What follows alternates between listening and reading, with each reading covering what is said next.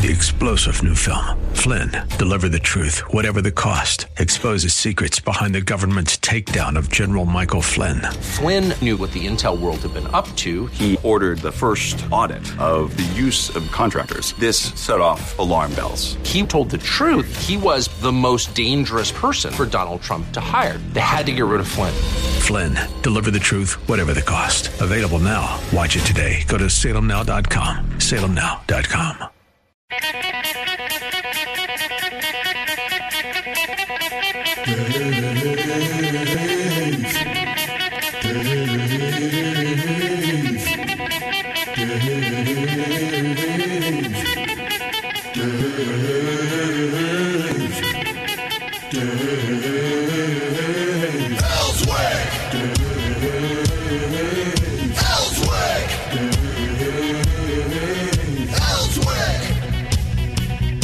got to hump day, middle of the weekday, over the hill day. We are closer to Friday than we were on Monday, six minutes after six on a Wednesday.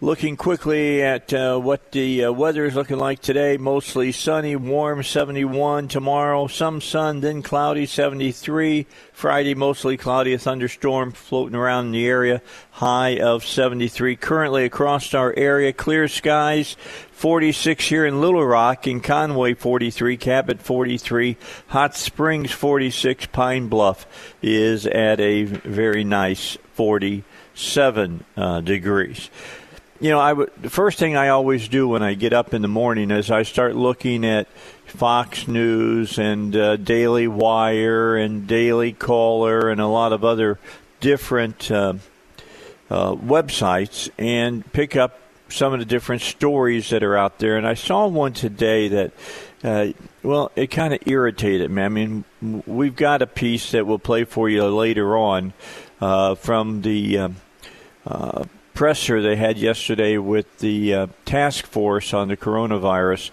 talking about the possibility of 100 to 250,000 deaths.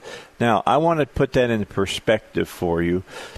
I'm not trying to play it down, okay? I'm not playing it down there are 250 if it happens that's 250,000 people. There are families there are loved ones there's all kinds of people that are going to be impacted uh, by those deaths. But you have to understand that if you do the math if I'm not mistaken that's less than 1% of the 350 million people that make up the United States which is an incredible achievement as far as I'm concerned but then I come across another article, this one from uh, a couple prominent scientists saying, well, look, the mitigation efforts uh, is holding things down right now, but as soon as they, they release them, it's going to go up. Here's what I don't understand about an article like that. They're not taking into consideration some important uh, issues with that, and uh, we've got Dr. Tom Borelli joining us here in just a moment. Uh, first of all, let's say we release this stuff starting in May, where the temperature is getting up higher, where most viruses that are respiratory uh, in degree don't do well. So the, the virus starts being destroyed by the temperature. What about, uh, you know, we come around and uh, what kind of um, antiviral drugs will we have to attack this? And each day uh, that we can keep people from getting infected is another day we're closer to perhaps finding a vaccine. So, you know, this whole thing of them saying, well, it's just going to be, you're just pro, you know, putting off the epidemic. I don't buy that. And Dr. Tom Borelli is with me. Tom, am I thinking wrong here? Good morning, Dave. Tom Borelli here. You know, I wasn't sure where you were going, but you're spot on with your analysis, uh, your punchline there. Uh, no, no, absolutely. You know, the fact of the matter is there are a lot of unknowns, but what the government is really doing, especially under President Trump's leadership, is really buying time. And the buying time is really to test new uh, devices and new medicines that can treat people if inflicted with the virus and then a vaccine down the line. So you're absolutely right. What we're doing now is buying time. Let, let me put it this way precious time Yes. Because this is because this is the most important commodity. We can change a lot of things in life. One of the things we can't change is time. So to the extent that they're buying time, they're getting more medical equipment, they're training more doctors. Uh, there, I wrote a commentary for Newsmax recently talking about the number of new treatments and vaccines that are just on the horizon. In fact, they're being tested now in clinical trials. So even existing medicines, like they've been using the malaria drug, anti-malaria drug, uh, hydroxychloroquine. I mean, it's a re- it's a cheap drug. Yes. If they find that the clinical trials are working now, we could be using that in a month or two or, or a couple of months for who needs it, and there's some thought that this, it may have some protective effect. So buying time is exactly what's important, and uh, I'm glad you uh, had that analysis. Well, it, it, just seems to me, you know, I'm I'm tired of these doctors say this, these doctors say that. You know, I there's so many unknowns that personally, you know, it seems like to me newspapers and and uh, TV uh, stations and networks publicize this stuff and don't realize that it doesn't add up to a hill of beans as far as I'm concerned, but it scares the crap out of people. Well, exactly. Now we live in a social media clickbait society where the more extreme you are as a actually as an individual on Twitter, for example, uh, you you can get notoriety. You could find a few you know fringe doctors out there who want to get their name out there in in the public light, and we know there's a ton of media where people can appear these days. So we have that other complicating factor of people really just serving self-serving needs. And you know, as a scientist and I spent many years in the lab. I do much more political commentary lately. Scientists, they really don't have a lot of answers on the things, and they'll be very uncertain. You see Dr. Fauci, maybe this, maybe that, and what does the media do? They grab the highest number mm-hmm. and ignore all of his qualifications, and, and that's what's really important. But the really good thing is President Trump is, is providing great leadership early on. He banned and restricted travel from China. He did then follow that with Europe. He's got industries, corporations after corporations really coming forward, stepping forward, stepping up, and producing ventilators, masks. It's a moving target. Today, the biggest debate is you wear a mask or not. I mean, that's, you know, it's evolving. There are no right answers. I mean, in the middle of March, New York City Mayor Bill de Blasio said basically, come jump in the water. It's not a problem here. Two weeks later, he's, you know, sounding the fire alarm. But yep. this is what happens when we're dealing in a world of uncertainty. We haven't faced a pandemic like this forever. I mean, forever, but you know, since a long time. And you know, again, I think priorities are going to be coming back into gear. We haven't heard about the climate change disaster lately, now have we? No. The world is going to end in 12 years because that was, you know, there's a, tons of uncertainty with that. Yet they're willing to change, you know, our economies to address that. But the real focus always should be in, in health and safety, and especially, you know, microbial diseases, viruses. My undergrads in microbiology. Uh, th- these are things that you know I understood and always had a deep respect for, going back even to the Ebola. Uh, possible uh, crisis, which we did not have, thank God. And again, you know, this virus seems to be, in terms of its potency, seems to be very contagious, you know, much more than the flu, and it, if by all accounts, it seems to be more deadly. That number may come down when we test more people and find out there were a lot of people who had it but never had symptoms.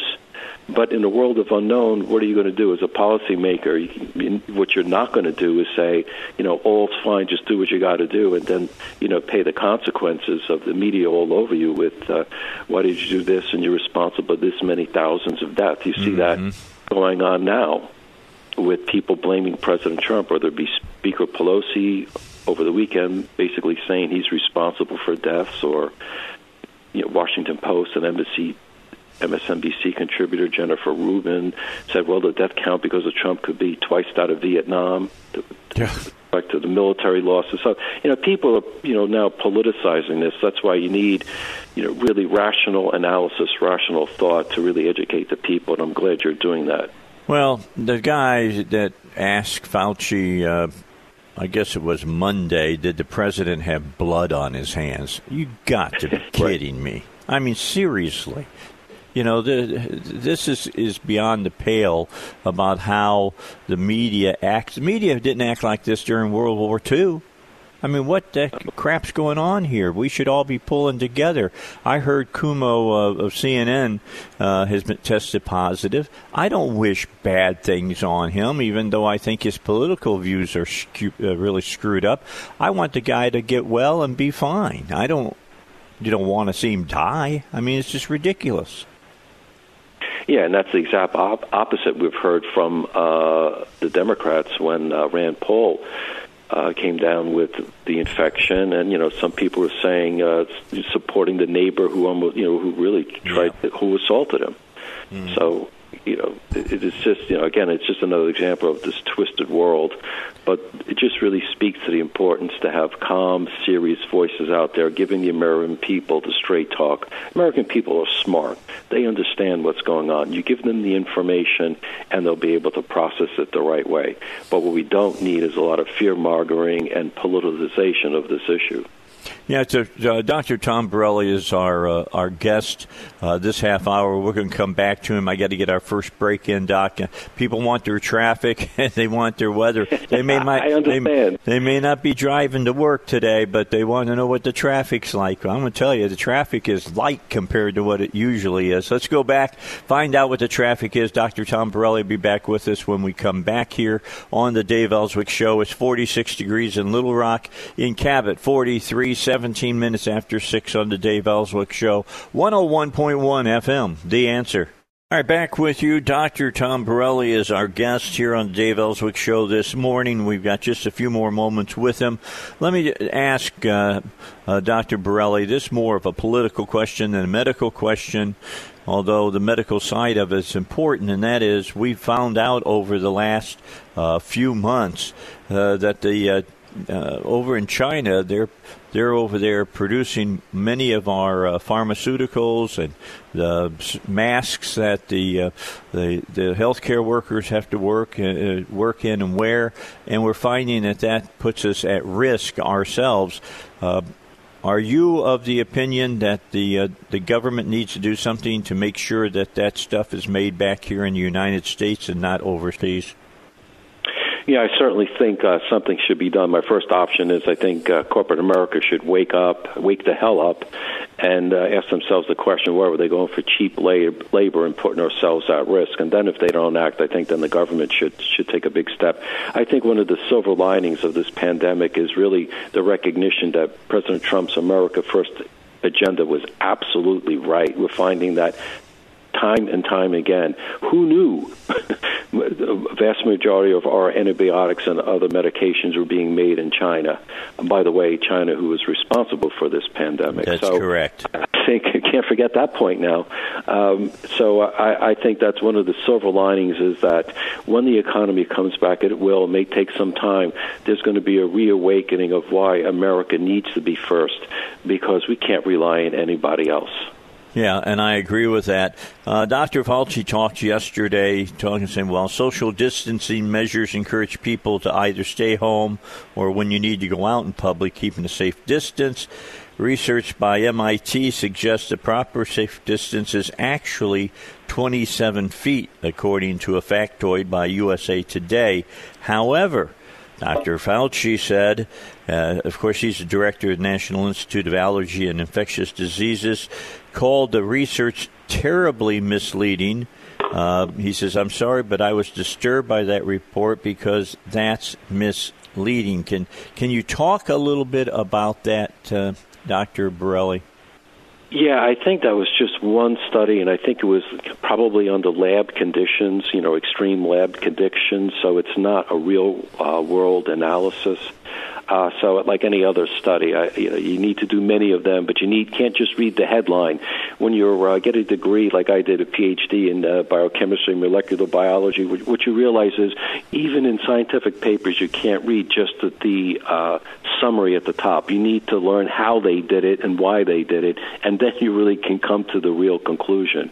But I'm with uh, Dr. Fauci on this side. I, I think that you know that was just one study, and I think it's it's a way outlier, probably some sort of lab lab situation that pointed out to the most extreme scenario, and I and I agree with what you said earlier in the segment. I think when the sun comes out, when the heat and humidity comes up, when people uh, want to be inside, the viruses are are not going to be uh, happy in that kind of environment.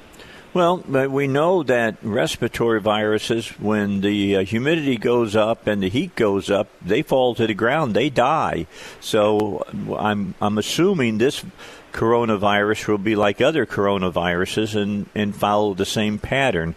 I know that's an assumption, but I think it's an assumption based on scientific fact certainly uh, based on, on past experience. Let's just hope that goes forward, and and I'm optimistic that it that it will operate like that. Yeah, that would be great. Well, being a biochemist and being a doc, having a doctorate in it, I'm sure that uh, you know you're you're keeping your fingers crossed that this uh, coronavirus acts like every other coronavirus as well. Uh, I heard that they're working. Uh, Johnson and Johnson evidently is leading the way right now uh, in a vaccine. Uh, let me throw up a scenario. It's hard to get Americans to go out and get a, a vaccination for the flu, and the flu kills thousands tens of thousands in, ca- in cases every year. Uh, do you think the American public will be up for going out and getting a, a flu shot for this particular flu? Oh, oh ab- absolutely. I, I think when uh, this is like, uh, unfortunately, a mass education effort on the importance, A, of vaccines. We haven't heard a lot from the anti vaccine uh, contingent lately, you know, in the middle of a pandemic. So no, I, I believe it, it really is a wake up call because uh, you, you certainly flu shots right now. And I don't even know if they cost anything. I go to CVS, they just give it to me. Yeah. Uh, and, and and again, being trained in, in microbiology, it isn't a vaccine I would not take. and for the record, I don't eat sushi. Just for the record. Well, I will be. I, am glad to hear you talk about this. We talk about this all the time. Dr. Yamauchi is a doctor here locally that I have on who's got his doctorate in uh, the same things that you do and has worked. Uh, extensively with CDC and overseas and things of that nature.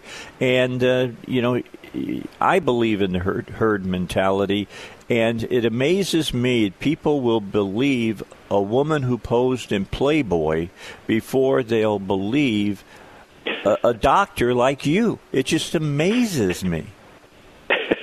Yeah, uh, there there is uh, that bell curve out there of, uh, of of intelligence and and belief systems, and you know one of the you know downsides of the you know the internet and social media is you could find something that supports your views, whether or not they're uh, sound or not, and then you feel reinforced. Oh, so and so feels like this too. But you know, well, over the days, uh, you know, rational thought and analysis wins out. Well, you got a guy that you know, did that that uh, study that was erroneous and had all kinds of uh, misleading facts in it for the Lancet over in Europe. It's been disproven. It's been, you know, beat up. It it lies in the dust of history as a piece of crap, and people still believe it. Yeah, that's the most uh, really. That, that's really uh, it's really a tragedy because you wonder how many people, how many really children were harmed because of uh, yes an example is I believe that was science fraud at the time. I don't think there was any data behind it. They just made it up. But you know, unfortunately, uh, we need to really focus really on what's important. Sometimes our our media focus on things that are not as important, and um, hopefully, again, one of the silver linings of all of this is that people will be becoming m- more thoughtful in terms of the way they deal with really infectious diseases, because there's another emerging problem. Not to uh, be a downer here on, on Hump Day, but uh, you know there are a lot of an- uh, microbes that are becoming antibiotic resistant. Yes, they are we, we live in a world where it's a competitive environment. Viruses and bacteria are always looking to survive, and they have a way of mutating and changing where they then can become immune to our own antibiotics. And that's something that we need really to do more research on. And I think another silver lining out of this, I think there's going to be a whole breakthrough of new medical technologies coming out where we'll be able to deliver faster vaccines, better vaccines, and antivirals. Antibiotics don't work on, on viruses. It doesn't work that way. There's mm-hmm. we only have very few, relatively speaking, antiviral medic- medications. You know, first of them were led really with the AIDS epidemic, but there's some being tested now by a company called Gilead uh, Sciences. They have uh, antiviral called remdesivir. They tried it on Ebola, it didn't work. It seems to have some preliminary positive results with the coronavirus. There's a company named Regeneron who has amazing technology. Wait for this one. They have genetically altered mice so they can make human antibodies against the coronavirus. Wow. And not, not only is this going to benefit for coronavirus, it's really going to benefit the health of our society when it comes to cancer research and heart disease research because a lot of these uh, techniques that they're learning could be applied to a host of other diseases. All right, top, uh, Dr. Tom Borelli, thanks so much for the time. You've been a breath of fresh air. Facts over fiction. I love it here on the Dave Elswick Show. You have a great day, Doctor. You too, sir. Thank you. Okay, bye bye now. Dr. Tom Borelli joining us today here on uh, the Dave Elswick Show. Giving you a lot of facts there. Hope that you take those to heart. They come up with the vaccine, get it. Stop believing in a whole bunch of bunk, as he said. Science fraud was that study that everybody wants to mention to me on the air about, well, you know, autism for kids and all of that. I'm just telling you, get your kids vaccinated, get yourself vaccinated. The vaccine they give you for the flu is not alive, it's just pieces of dead, and it helps your body get ready for the flu. A break and the news. All right, so uh, just talking to Dr. Uh, Borelli, uh, we mentioned about this uh, story in USA Today of one doctor who said, hey, the virus could travel 27 feet and stay in the air for hours, according to an MIT researcher. Now, I just read the headline on Drudge for that. Now that's clickbait. I'm sorry. That's clickbait. They want you to click on that to to read that story. That's how they try to get uh, their uh, viewers of the the website uh, to go to these different stories. That is the sixth story on the front page of the Drudge Report, and you heard what it was uh, all about. It should have said something. Well, it wouldn't have the same clickbait. Fauci says MIT study flawed you know, because he did. He stood up there talking about uh, what was going on and, uh, and, and said the only way it's going to go that far, a sneeze like that, is if somebody really does a, uh, uh, uh, uh, you know, the really big sneeze that you see like on a movie or something like that, an over the top sneeze, then it might go that far. But you really would have to work at it and uh, he put that study in place yesterday. That's why I always suggest that you watch uh, the uh, the pressers that the president has every day. Uh, Democrats hate that I said that just because uh, they want you to pay attention to what they're saying and not to what the president is saying and, and what his uh, the specialists on the task force is saying uh, about uh, the coronavirus. In fact, we've got a piece for you. This is cut number two, the Fox News pandemic presser from yesterday. This is when the president got really serious and said, "Hey, we got a couple of tough two weeks coming, and you need to be prepared." Here's what uh, they had to say. And I watched the doctors and the nurses walking into that hospital uh, this morning. It's like military people going into battle, going into war. The bravery is incredible, and I just have to take my hat. I would take my hat if I were wearing a hat. I'd rip that hat off so fast, and I would say, "You people are just uh, incredible." President's task force warning tonight Americans should brace themselves for a rough couple of weeks at least. But also tonight, some new data suggesting mitigation measures are slowing the pace of coronavirus infections. Tonight's experts to help us unpack today's news and to answer some of your questions. Fox News medical contributors Dr. Jeanette Nesheiwat and Dr. Marc Siegel. Doctors, welcome back. Great to see you both. Hey, see you. Hi, Shannon. Okay, I want to play a little bit of today's briefing, a little back and forth on the numbers, and then we'll get you guys to weigh in. If we started this sooner, we might not have 100,000 to 200,000 Americans dying. Until we have the antibody test, I can't really answer that. Whenever you come out and say something like that, it always becomes almost a sound soundbite that gets taken out of context. If there was uh, covert infections here that we didn't know about, and we didn't mitigate then, then they would have made a difference. If there was virtually nothing there, then there's nothing to mitigate. So, Dr. Siegel, the question was could we have done better leading up to this? And I think the experts at the White House today want to focus on what we can do moving forward, saying there are just still so many unknowns.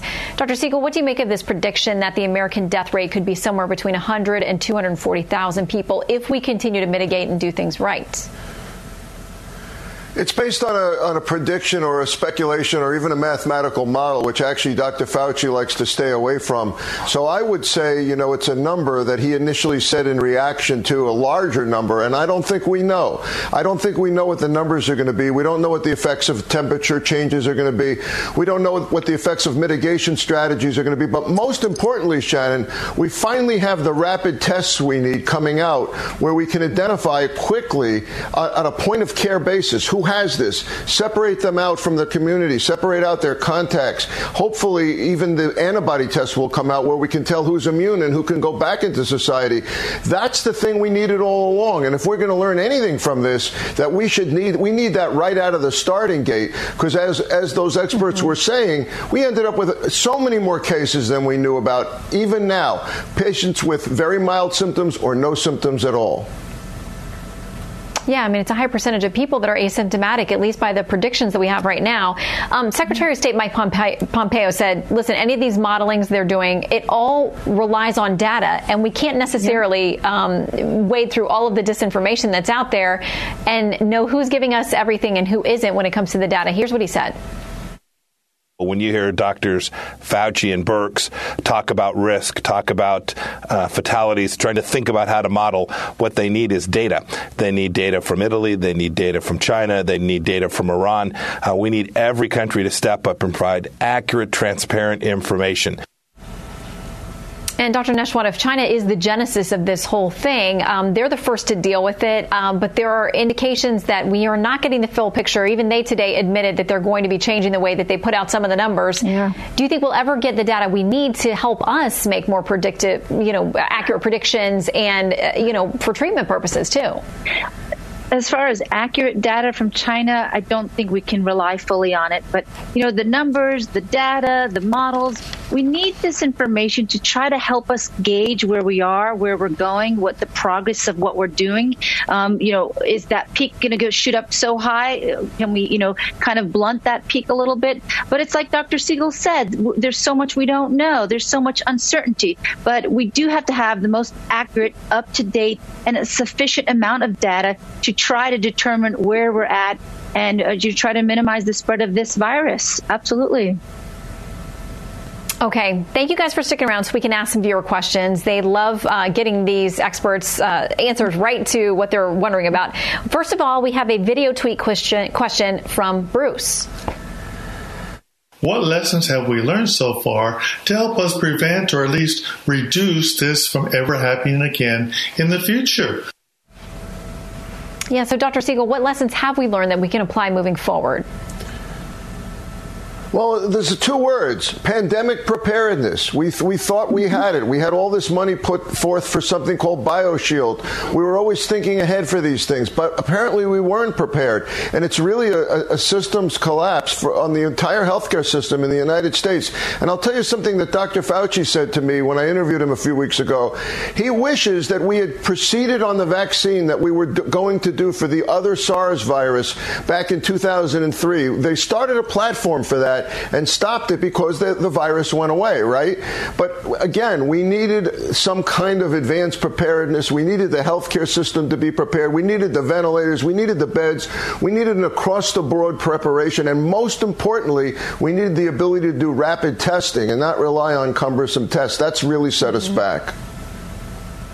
Yeah, if we can take those moving forward, very helpful. Okay, Janice tweets in My daughter is four months pregnant in Colorado with shelter in place.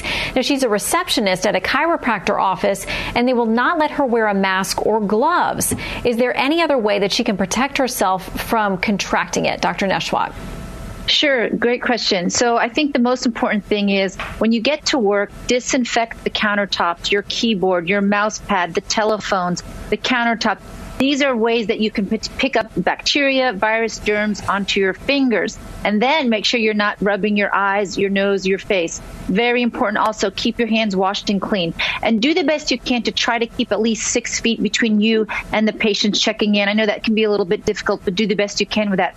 And as a receptionist, you tend to maybe call the patient the day before to confirm their appointment. Perhaps, uh, you know, if you can get permission, ask them how they're feeling, any any symptoms, any fever, um, you know, any exposure. That way, maybe you can plan, mm-hmm. and, and if they're not feeling well, you can always reschedule that that appointment. But very important, take care of yourself, get plenty of rest, stay hydrated. And most important of everything, of all, is keep your hands washed and clean.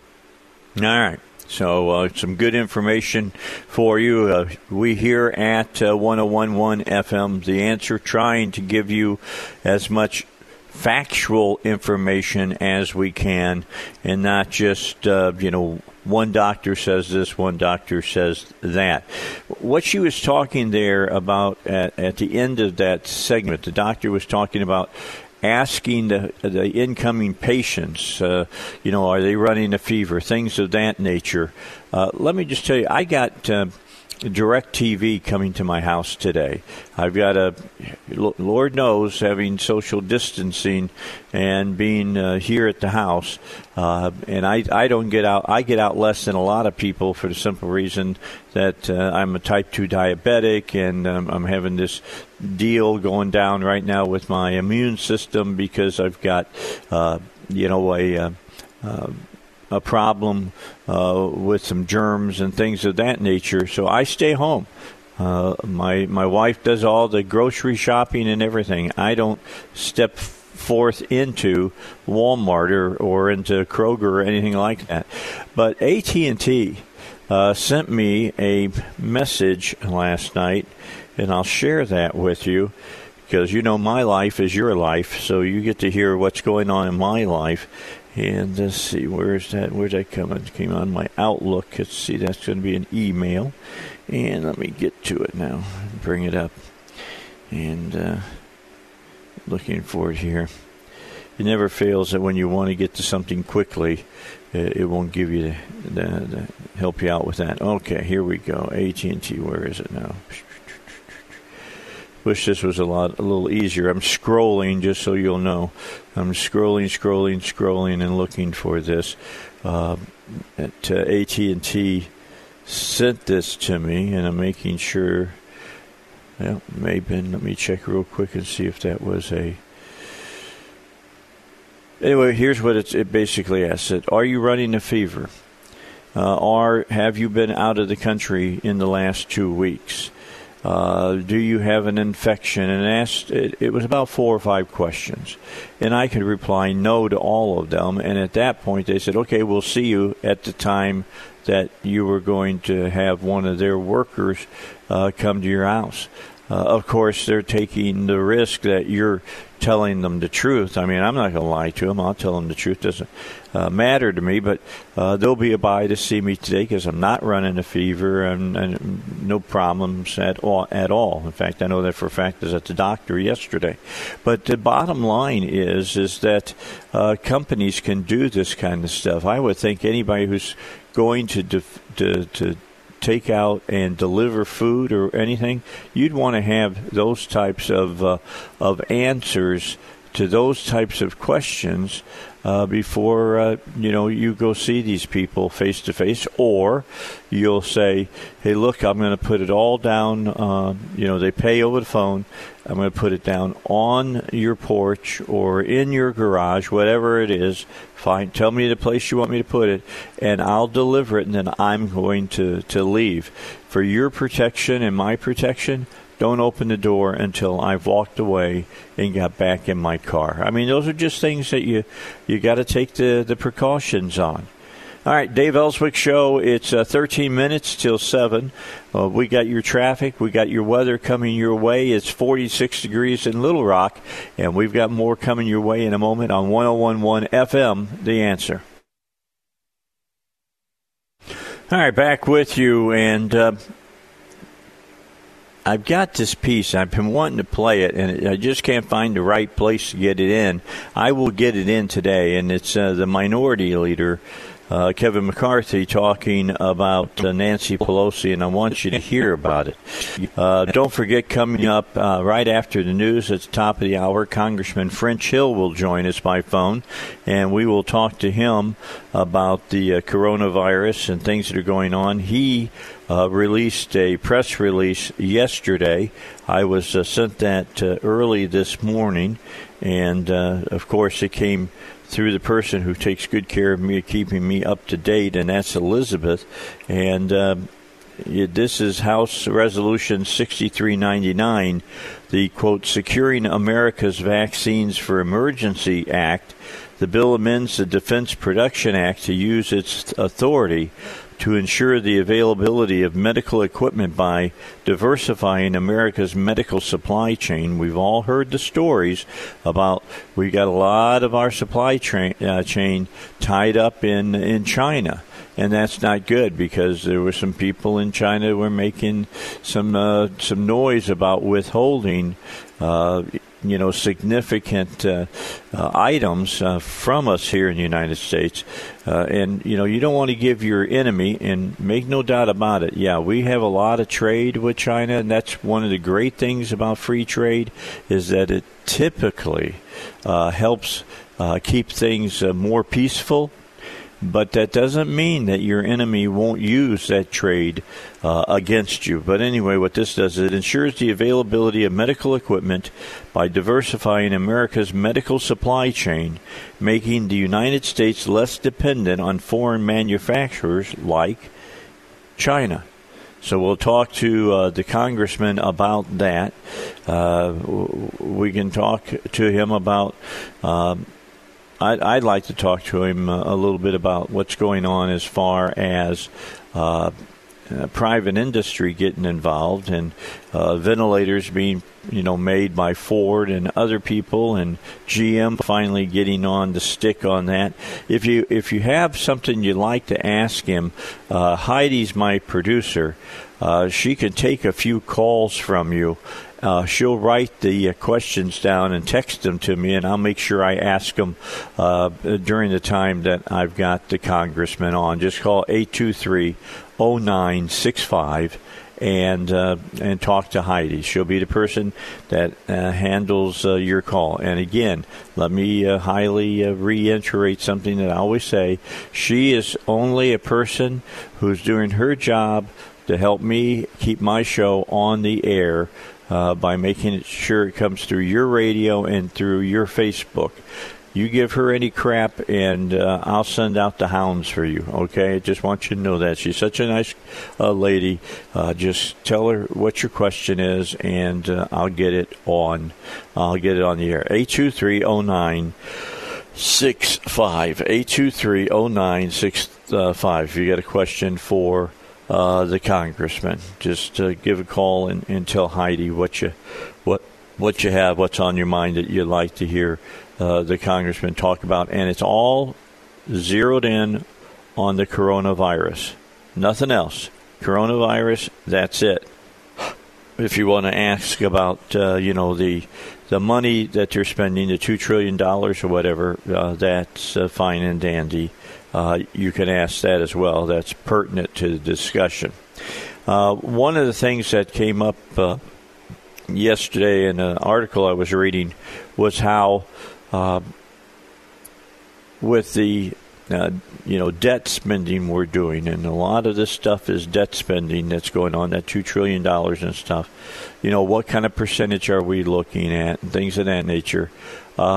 Uh, people are talking about, the thing that people have to understand is that we are in on a war footing uh, with this particular virus uh, at this time, and that we got to keep that in mind. And uh, percentage wise, of you know, how much debt we're talking about here uh, very well could be, uh, you know, the same way that uh, it was during uh, World War II.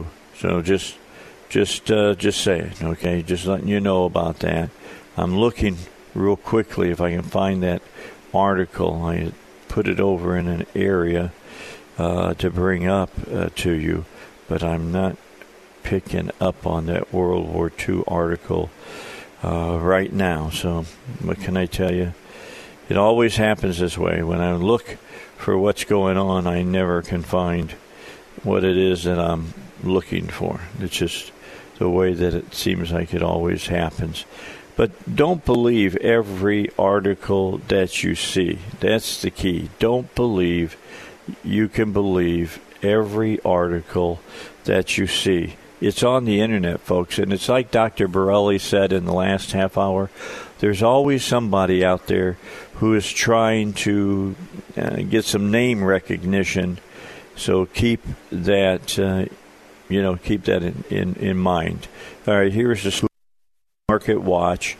It says the trillions of dollars Washington is spending to combat the COVID 19 epidemic are likely to push annual fiscal deficits relative to the size of the U.S. economy close, not going to go past, not going to catch up with it, to the levels last seen during World War II.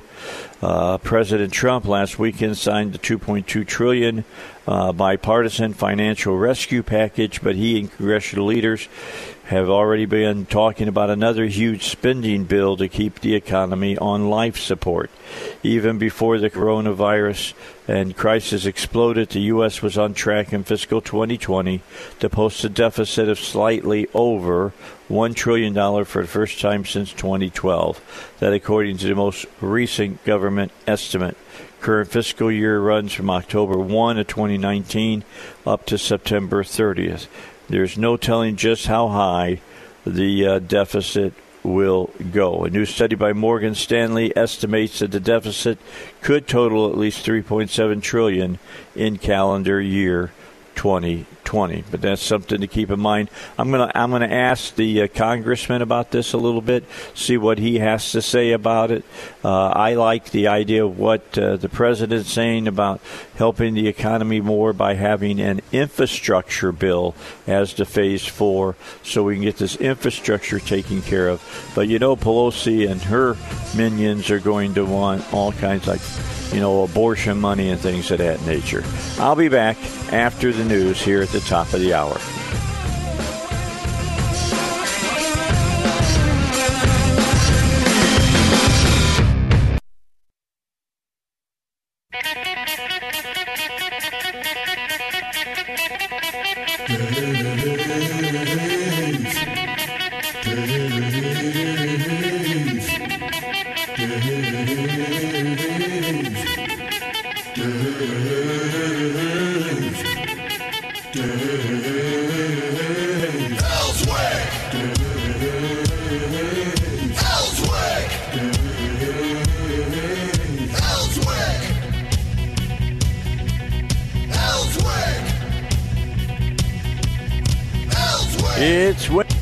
Hump day, middle of the weekday, over the hill day, closer to Friday than we were on Monday. We're into the second hour of the Dave Elswick Show.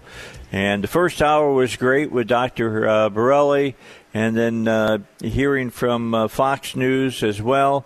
Uh, in the second half hour, we gave you a whole lot of information in that first hour. We're going to give you a whole lot of information here in the second hour because uh, District 2 Congressman French Hill joins us on the Dave Elswick Show. And, Congressman, right off the bat, I'd like you to talk about House Resolution 6399, uh, a definite resolution that we need. Uh, to help to help secure America's vaccines for emergencies or SAVE Act. The bill amends the Defense Protect, uh, Production Act to use its authority to ensure the availability of medical equipment by diversifying America's medical supply chain, making the United States less dependent on foreign manufacturers like China. So I'll I'll turn it over to you and let you explain it all to everybody. Well, Dave, this is a good morning. Thanks for having me. This is so important. I think um, this has been a wake up call to the pandemic in so many ways, from technology to telecommunications to using remote uh, telemedicine and remote work. But one thing we've noticed is the dependency America has on foreign manufacturers for our pharmaceutical chain, supply chain, and our medical device supply chain. And I think it's shocking to people. And to me, it is a national security issue. So just like President Trump has uh, used the Defense Production Act to compel production by American manufacturing strength of ventilators. I propose in this bill, 6399, to amend the Defense Production Act and formally say that our medical supply chain is directly related to national security and that we should take steps to uh, routinely protect it, identify the supply chain, uh, make sure we have American manufacturing capacity for it, just like we do for defense material because we can't be dependent on our pharmaceutical ingredients and important strategic materials to be all offshore and our manufacturing offshore. Uh, and so I think this will be an important long term fix for the gap that we have certainly learned about here in the last two months. Well, I've been talking about, of course, uh, the coronavirus now for several weeks, and uh, interesting show, uh, story today from the AP. Uh, the head of the Senate, McConnell, said impeachment diverted attention from the coronavirus. Uh, your thoughts on that? I mean, uh, House is where it all started. were they so obsessed with it that they, they let the ball fall through their hands on that? Hey, let's uh, be very, very blunt here. The day Donald Trump was setting up the coronavirus task force in the White House was the day Nancy Pelosi was handing out her pins for the impeachment signing ceremony in the House. That tells you visually all you want. You can take a picture of Trump with his top advisors on trying to get ahead of the coronavirus threat from China and put the picture on the other side of the screen of Pelosi passing out her custom pins for signing the impeachment resolution. Yeah, it's just uh, that brings us into this really stark reality, does it not? It does, and I mean, the World Health Organization on January 14th said, "Oh, coronavirus is isolated to China. Don't worry, it doesn't spread." So the Chinese were lying to the World Health Organization. The World Health Organization was telling the whole world a falsehood. But Donald Trump was setting up the task force, and then two weeks later banned travel from Wuhan, China, and he was called a racist by Nancy Pelosi and all her colleagues. This is what frustrates me to death: is they they despise the president of the United States politically, and they just uh, uh, it colors everything they do, and it's so unhelpful. Yeah, they're obsessed about about this president for sure, uh, in a negative way, and uh, they just let everything else drop. Uh, they don't deal with. It seems like to me just about anything. I remember talking to you uh, last year about this, and uh, you were beside yourself because nothing was getting done.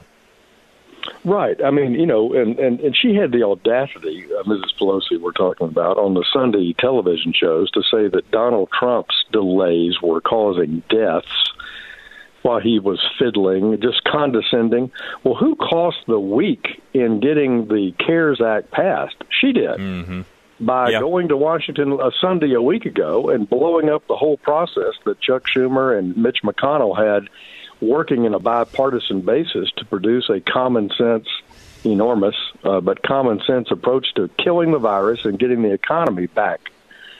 And so I, I just, the hypocrisy there last week just stunned me. Uh, and I, I'm not over it yet, as you can tell. Thank you for Yeah. this therapy visit. you're you're so welcome, Congressman. No problem whatsoever. Because this is my show is therapy for me because I get to say what I'm thinking about and watching these idiots at times up in Washington do what they do. They just, you know, Maxine Waters and all the rest of them just drive me uh, nearly to insanity myself because of some of the things that they do. Let's talk about the third stimulus package uh, and, and how you feel about it, how it's going to affect Arkansas, because people want to know how is this going to affect me? How is this going to affect our businesses? How is this going to affect our workers? Well, let's take uh, families first. Uh, President Trump wanted to get a payment to every family in the country, uh, and so that uh, was signed into law last Friday. And I think over the next uh, three weeks, there should be a delivery of that money. Uh, I think that's what we're all learning. Is it going to be direct deposit in your checking account that's connected to paying your taxes, or is it going to be a check from the Treasury Department? It's about $1,200 per adult, $500 per child. And uh, you don't have to have worked last year. I'd say the top call I've gotten is, hey, I'm retired, I'm on Social Security. Do I still get this check? The answer is yes. The next thing is this uh, uh, economic preservation, payroll protection money for businesses, small businesses and big businesses, to try to keep people on the payroll, try to keep the bills paid, the rent paid, the insurance premiums paid, so that when this virus passes over us over the next few weeks, we can get right back to work where we were without having incurred a lot of, of uh, burdensome debt. And so uh, that is going to roll out starting this Friday. The banks have a small business administration 100% guarantee uh, on these liquidity loans that'll be delivered to small businesses through the banks. So that'll help people stay on the job. If you've been furloughed and you're off the job now, which we're all frustrated by, but it's a reality. 3.3 million people filed for unemployment last week, and I'm, I'm sure the number will be similar to that this week. We have uh, an enhanced unemployment benefit that goes through July of uh, $600 more per week. So somebody in Arkansas could be making between 700 and potentially $1,000 a week, depending on their job, for unemployment. To again get through this few weeks of the virus. Uh, there are many other things in this bill, but we're trying to help families. We're trying to help businesses stay open and stay keep their employees intact, and we're trying to help those who, uh, unfortunately, if they are laid off, have some support. You know, Congressman, a lot of people, the president included, have equated to this whole thing dealing with the coronavirus to uh, you know fighting a war, and and I think that there's a lot of uh, there's a lot of uh, similarities in that of what uh, that of what we're doing. And uh, there was a story that I was uh, mentioning to my listeners late in the last half hour of uh, deficit spending, and that it looks like we may have to do the same kind of deficit spending we did during World War II. Do you see us having to go that high? Uh, I'm, I'm, I'm hoping no. I'm hoping not. I'm hoping that this, uh, unlike a sustained uh, four-year global war that we fought in World War II, I'm hoping uh, that this is an intensive, brutal, uh, two-month war against the virus, which is the weeks building up to the peak, right, and then the weeks building down from the peak and that it's a sharp decline, but we also get a sharp return of economic activity and public health uh, starting uh, this summer. In the meantime, our scientists are working on therapeutics that will keep people out of the hospital and, and hopefully uh, uh avoid the worst aspects of this disease, and then ultimately a vaccine that would be ready, hopefully, uh, over the next year so that we could be prepared for this in the future, this particular strain. So uh, I hope we don't have to spend that much money as a percentage of GDP. But yeah, two trillion dollars is a lot of money.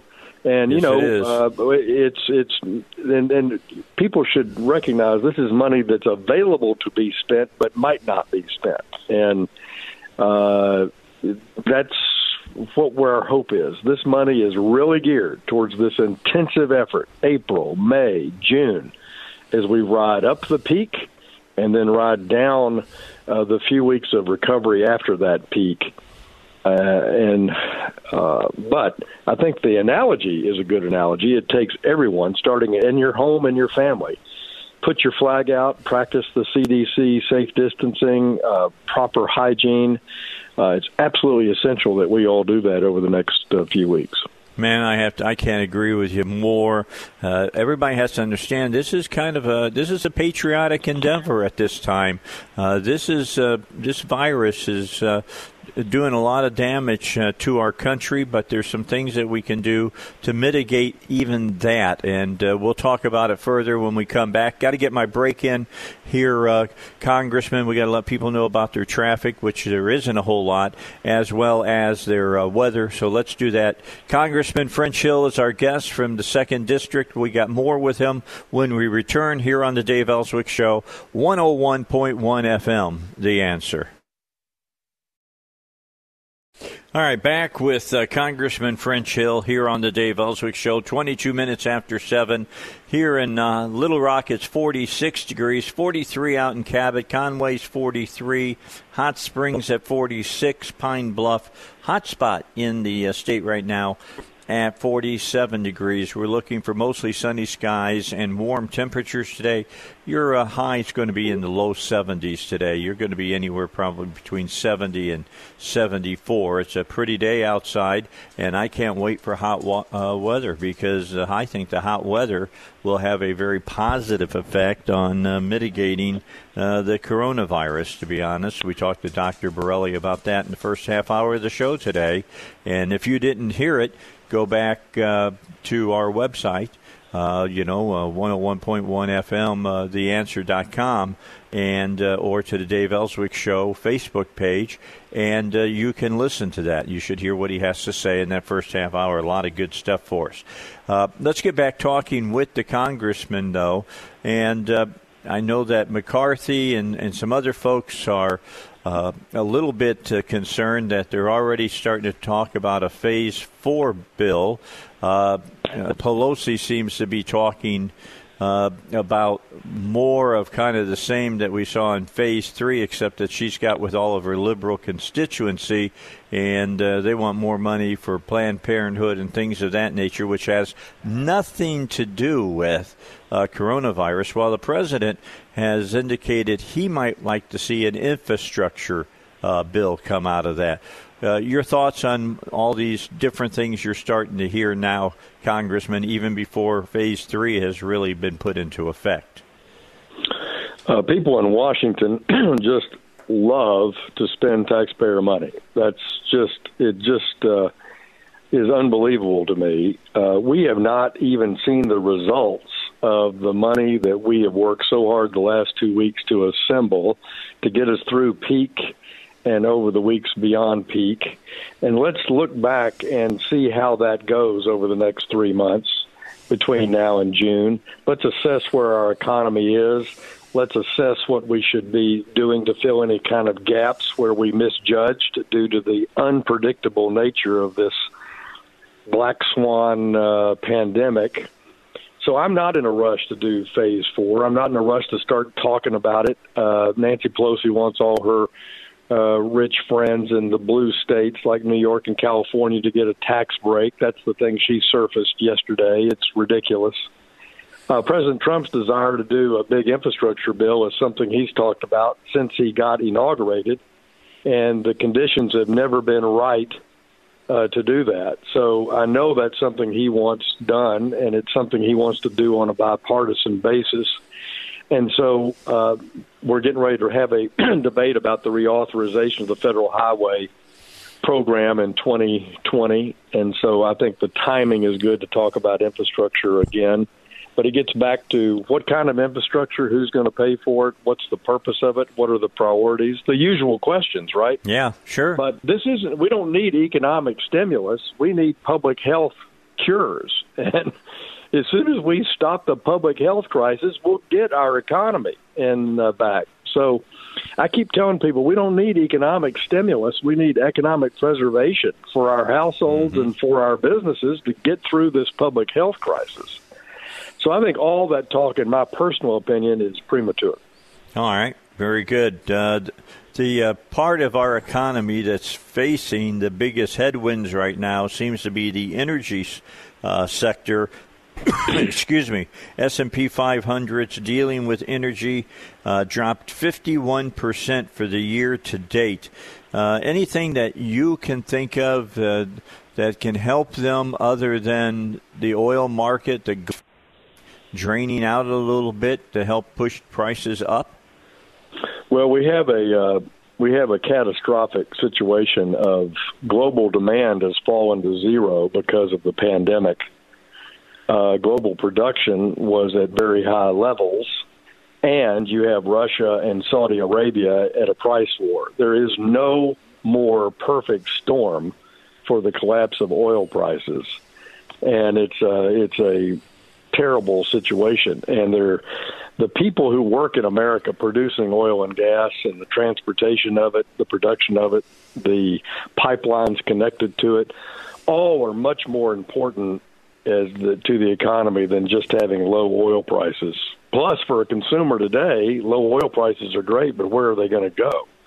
Yes. So, this glut is uh, going to last for a while, and I'm very concerned about it. I think we should take advantage of the low oil prices to fill up the uh, petroleum reserve. Uh, that's something that we could be doing. That's something that we could enhance through congressional action beyond what the president has done. Uh, president has sent Secretary Pompeo to uh, talk to Saudi Arabia. He has called the head of Saudi Arabia. He's called Putin and Russia, saying that this is uh, not good for the world's economy because so much of the world's economy has so many hundreds of thousands of workers uh, that uh, produce uh, energy. So we're in a tough time, and it couldn't have come at a worse time, in my opinion. Uh, but uh, we had a telephone call yesterday with all the members uh, in Congress interested in energy to talk about uh, the diplomacy of it with Saudi Arabia and Russia, as well as what could we do economically here uh, to help our oil and gas producers in the way of uh, working with the banks, uh, working with the Strategic Oil Preserve, even considering um, uh, limiting any imported oil coming here and just using U.S. oil that we have in storage. So we had a wide ranging call. It's a concern. All right.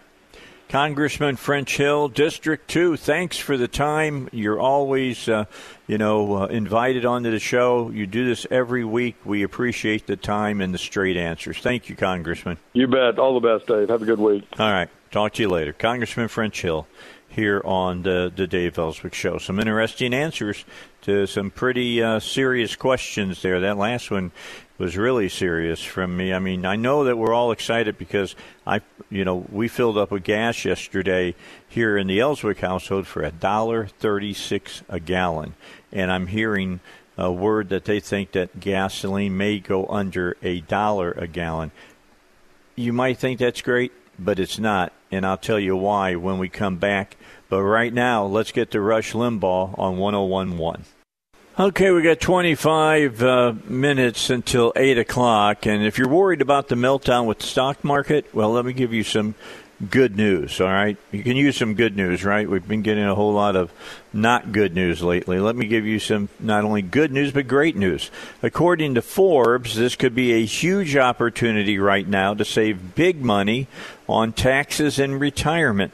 You can learn how with a free tax reduction analysis by phone or video conference from David Lucas Financial right here in Little Rock. Again, that's by phone or video conference. You don't have to go anywhere.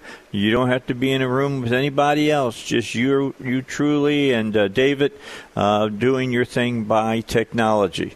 If you've saved more than four hundred thousand dollars, be one of the first ten callers to uh, schedule your free analysis now at 501 222 3315. A big drop in the stock market could be your window of opportunity to save tens of thousands, if not hundreds of thousands of dollars in taxes over the course of your retirement. Learn how. Call 501 222 3315. That phone number, one last time 501 222 3315. Well, you may have been reading on Facebook and on uh, the uh, internet about how the media has literally lit into Mike Lindell because he had the audacity the other day in the Rose Garden when he appeared with the uh, president on Monday, the same day that he spent some time with us on the Dave Elswick show, to uh, bring up the name of God uh, and uh, you know God's grace in uh, helping this country get through uh, this terrible time. And uh, we talked to Mike on Monday. Uh, he talked about a lot of the same uh, things that uh, that we have. that he talked about in the Rose Garden. I thought you'd like to hear it again. So here was my conversation on Monday with Mike Lindell of My Pillow. Joining us from mypillow.com. You've seen him on television, you've seen him on Fox, you've seen him all over the media. Mike Lindell joins us here on the Dave Elswick Show. Mike, it's a pleasure. Thank you for carving out uh, some time in a very, uh, I'm sure, uh, you know, uh, stressful time for yourself. Uh, I wanted to talk about how American industry uh, for the most part, has stepped up. Uh, we'll talk about one of the companies that hasn't stepped up and and uh, how mad that makes me. But let's talk about my pillow first. You guys are going to start making face masks. Is that correct? Yes, we started last week, about three weeks ago, when the president, you know, reached out for everybody to chip, you know, help out, and uh, so I started doing my due diligence, and it took a couple weeks to figure out which is the. I re- actually reached out to the vice presidents. Uh, they have a coalition where you can reach out and find out what's needed and what uh, what I could do, and I um, so I, did, I we we took uh, 200,000 square feet of factory and turned it into uh, uh, for making face masks. And we're putting uh, last week we started right out of the gate. We were making over 10,000, and this week I hope to get up to 50,000 a day. Wow, it, uh, it's just great, great to be able to help out. We we were able to react very fast because the cloth ones match our. Um, match what we do. We have so we have the sewing machines, and we we had to replace them, uh, spread them out, so it, that's made it safe for my employees too. And and um, what I'm finding out is I'm hearing from all over the country now um, you know, different people that businesses that want to want to help out and they not, they want to know how. So I've become kind of an information center too, which is real nice. Uh, I'm actually going to I'm flying to Washington D.C. today to meet with the president, vice president, with some other companies that that helped out, and we're we're going to have a roundtable and see if they're what we've been hearing and what's going to work. And so I'm excited that I was very blessed that I was invited to that today. Yeah, Mike, this is what's impressive to me. You took a 200,000 square foot factory. Now, let me say that for people to kind of picture that, uh, if you add about 50,000 extra square foot to the Walmart Supercenter in Cabot, you'd have about 200 square feet. They took a factory that size, and in three days, you switched from making what you were making for my pillow into making these face masks, correct? Yes, that's correct. And uh, and uh, I have a great, you know, it's great seeing my employees too. Everybody step up. Everybody wants to help, and we're we're in an anomaly in a time and uh, unprecedented, and everybody's got to do things that they that they. Um, you know, to help out, or we, you know, we got to get through this, and it's, and it, um, it was just uh, I was there the one day till midnight myself working. Um, we had some of them, you know, we have to launder them. Some of them we have to launder in these different specifications, and and it was like uh, it's like running a, a, a big orchestra trying to you know to guide everyone. Let's okay, you guys will move over here. We'll do this over here, and let's and uh, but by today now, uh, I just called down there because now we're running two. We're going to run a third shift. We're running two right now. We're we're expanding so we can that's the only way you can expand the production just to add shifts. And uh, I'm even adding. I have three other companies that make stuff for my pillow, like my made in the USA bed topper out of Massachusetts, and uh, and I have some in South Carolina and uh, also in uh, Connecticut. We have places, and we they're switching over too today. Um, actually, last Friday, and so I'm going to get as many uh, as many companies involved as I can personally.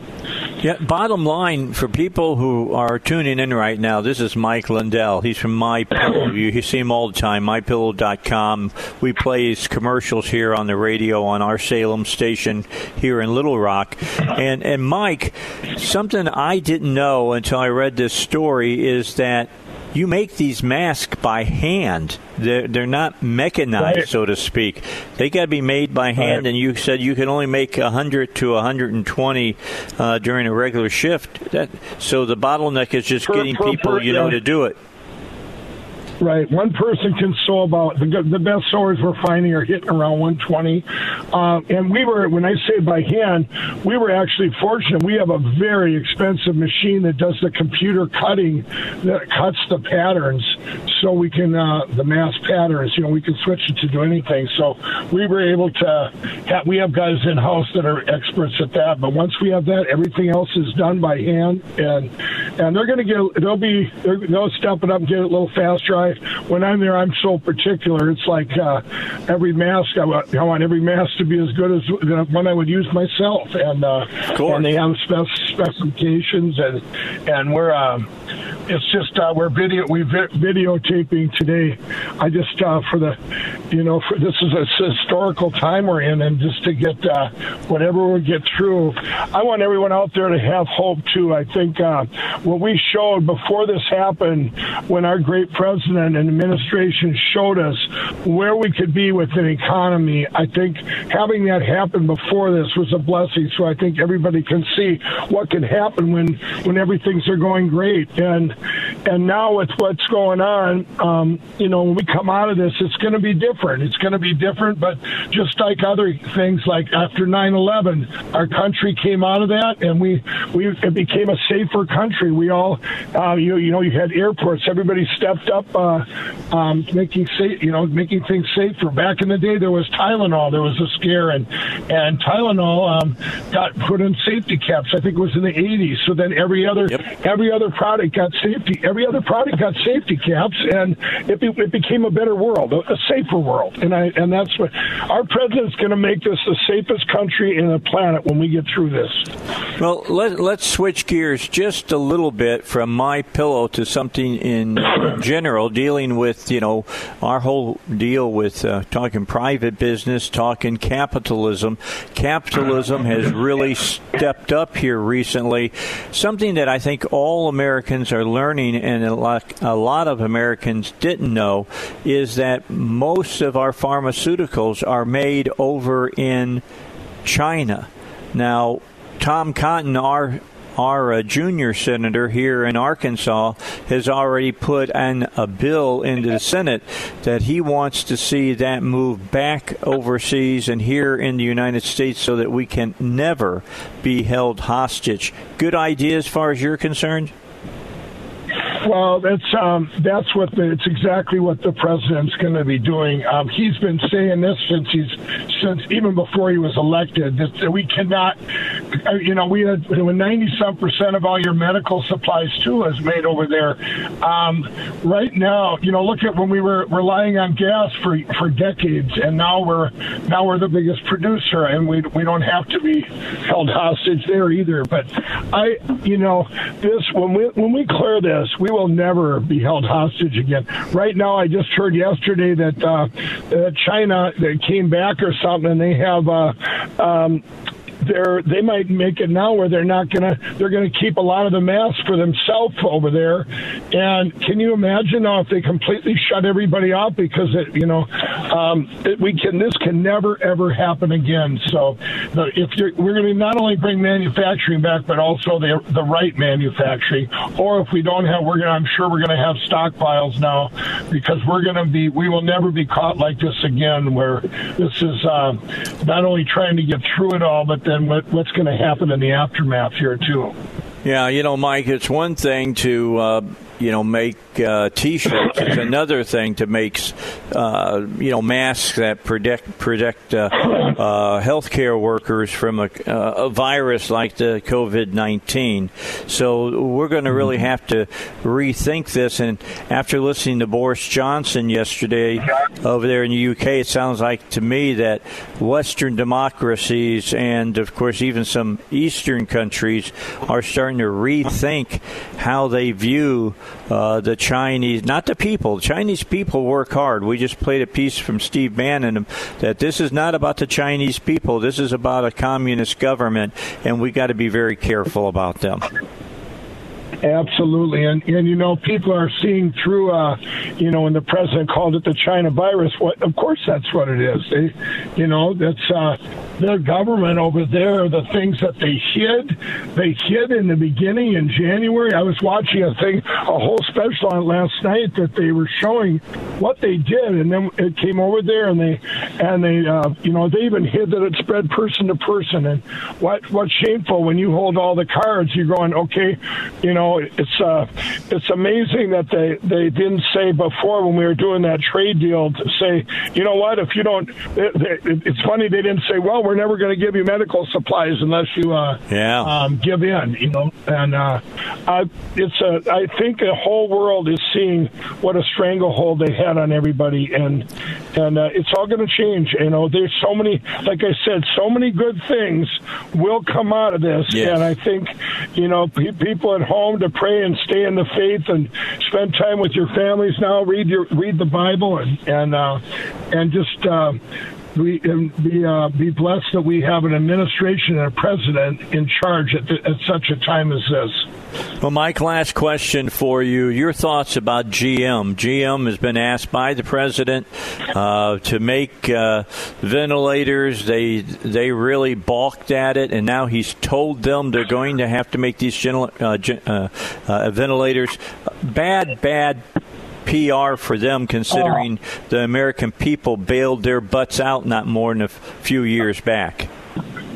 Oh, yeah, wait, that's shameful. I'll tell you what, whoever made that decision trying to argue for price or whatever, exactly that. I probably the worst PR move ever in history and what a, and that just shows that they there's still greed out there and um, I, I couldn't believe it. I heard that I go, "Are you kidding me?"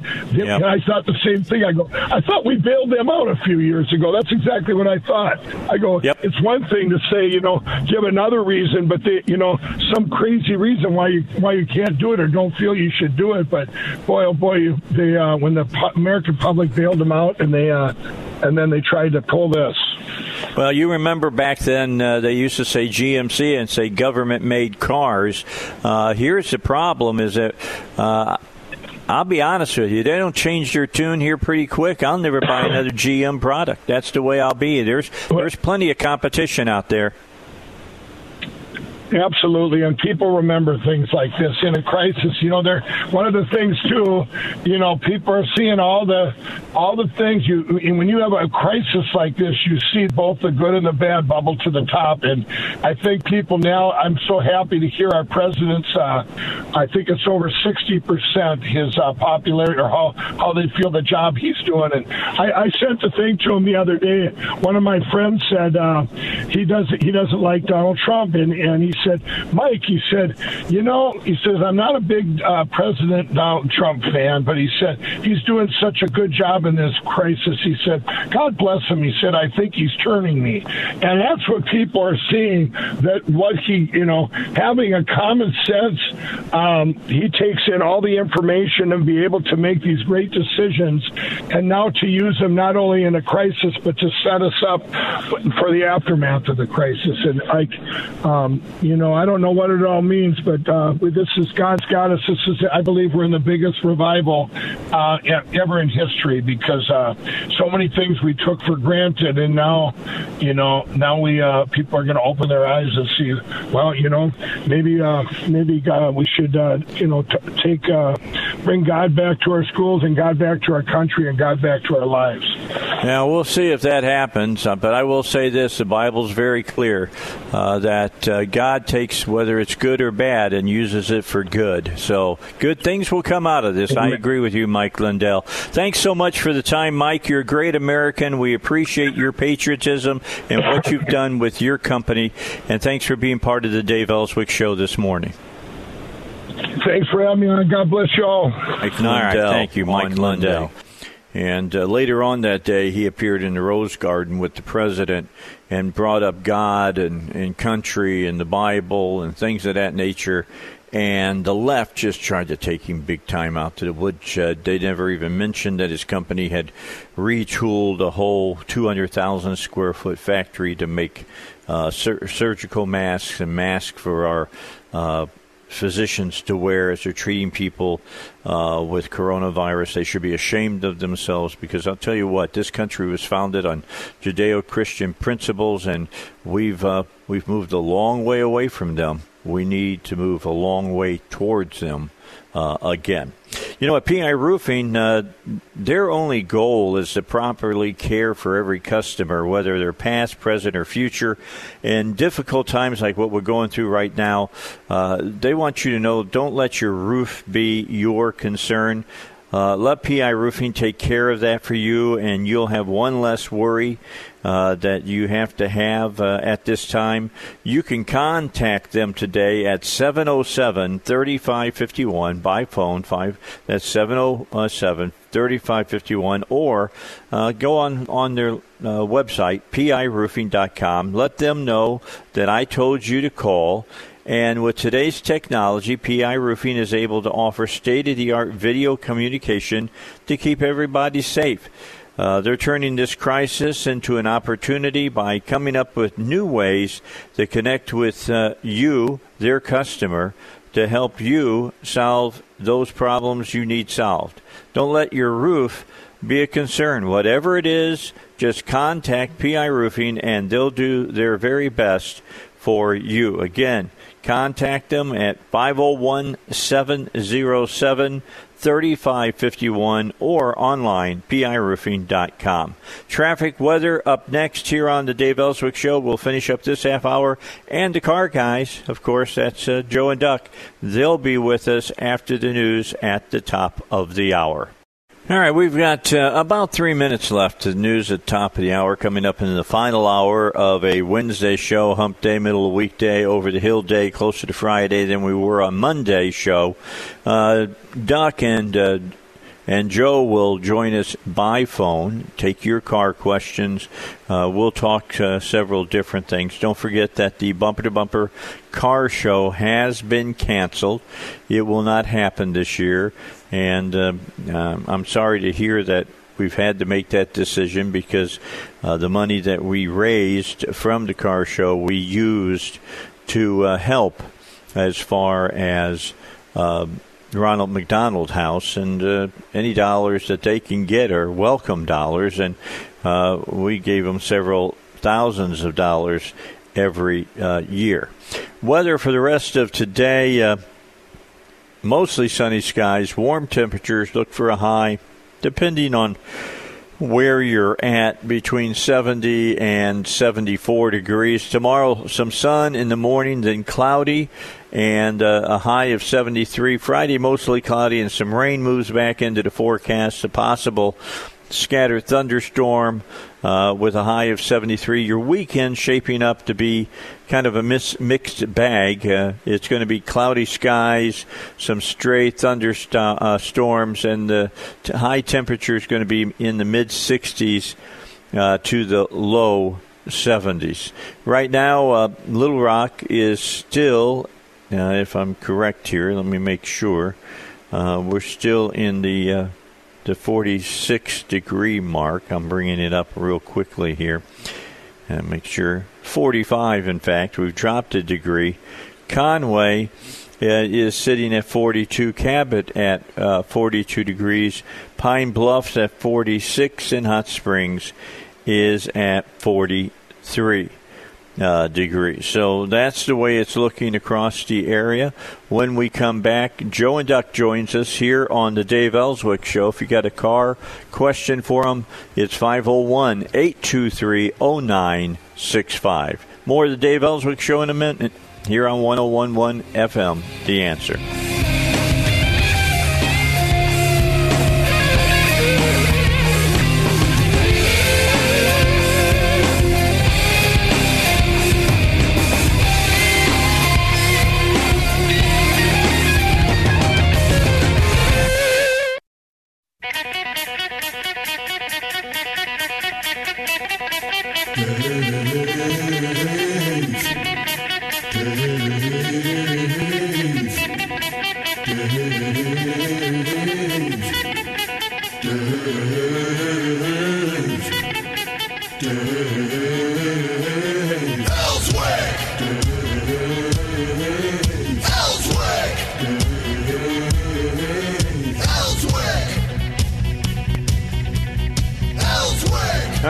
Got off the phone with Doyle Webb, the uh, chairman of the state Republican Party. He will join us tomorrow in the 8 o'clock hour. 7 o'clock hour, Jack Kingston, congressman from Georgia, will be with us at about five minutes after 7.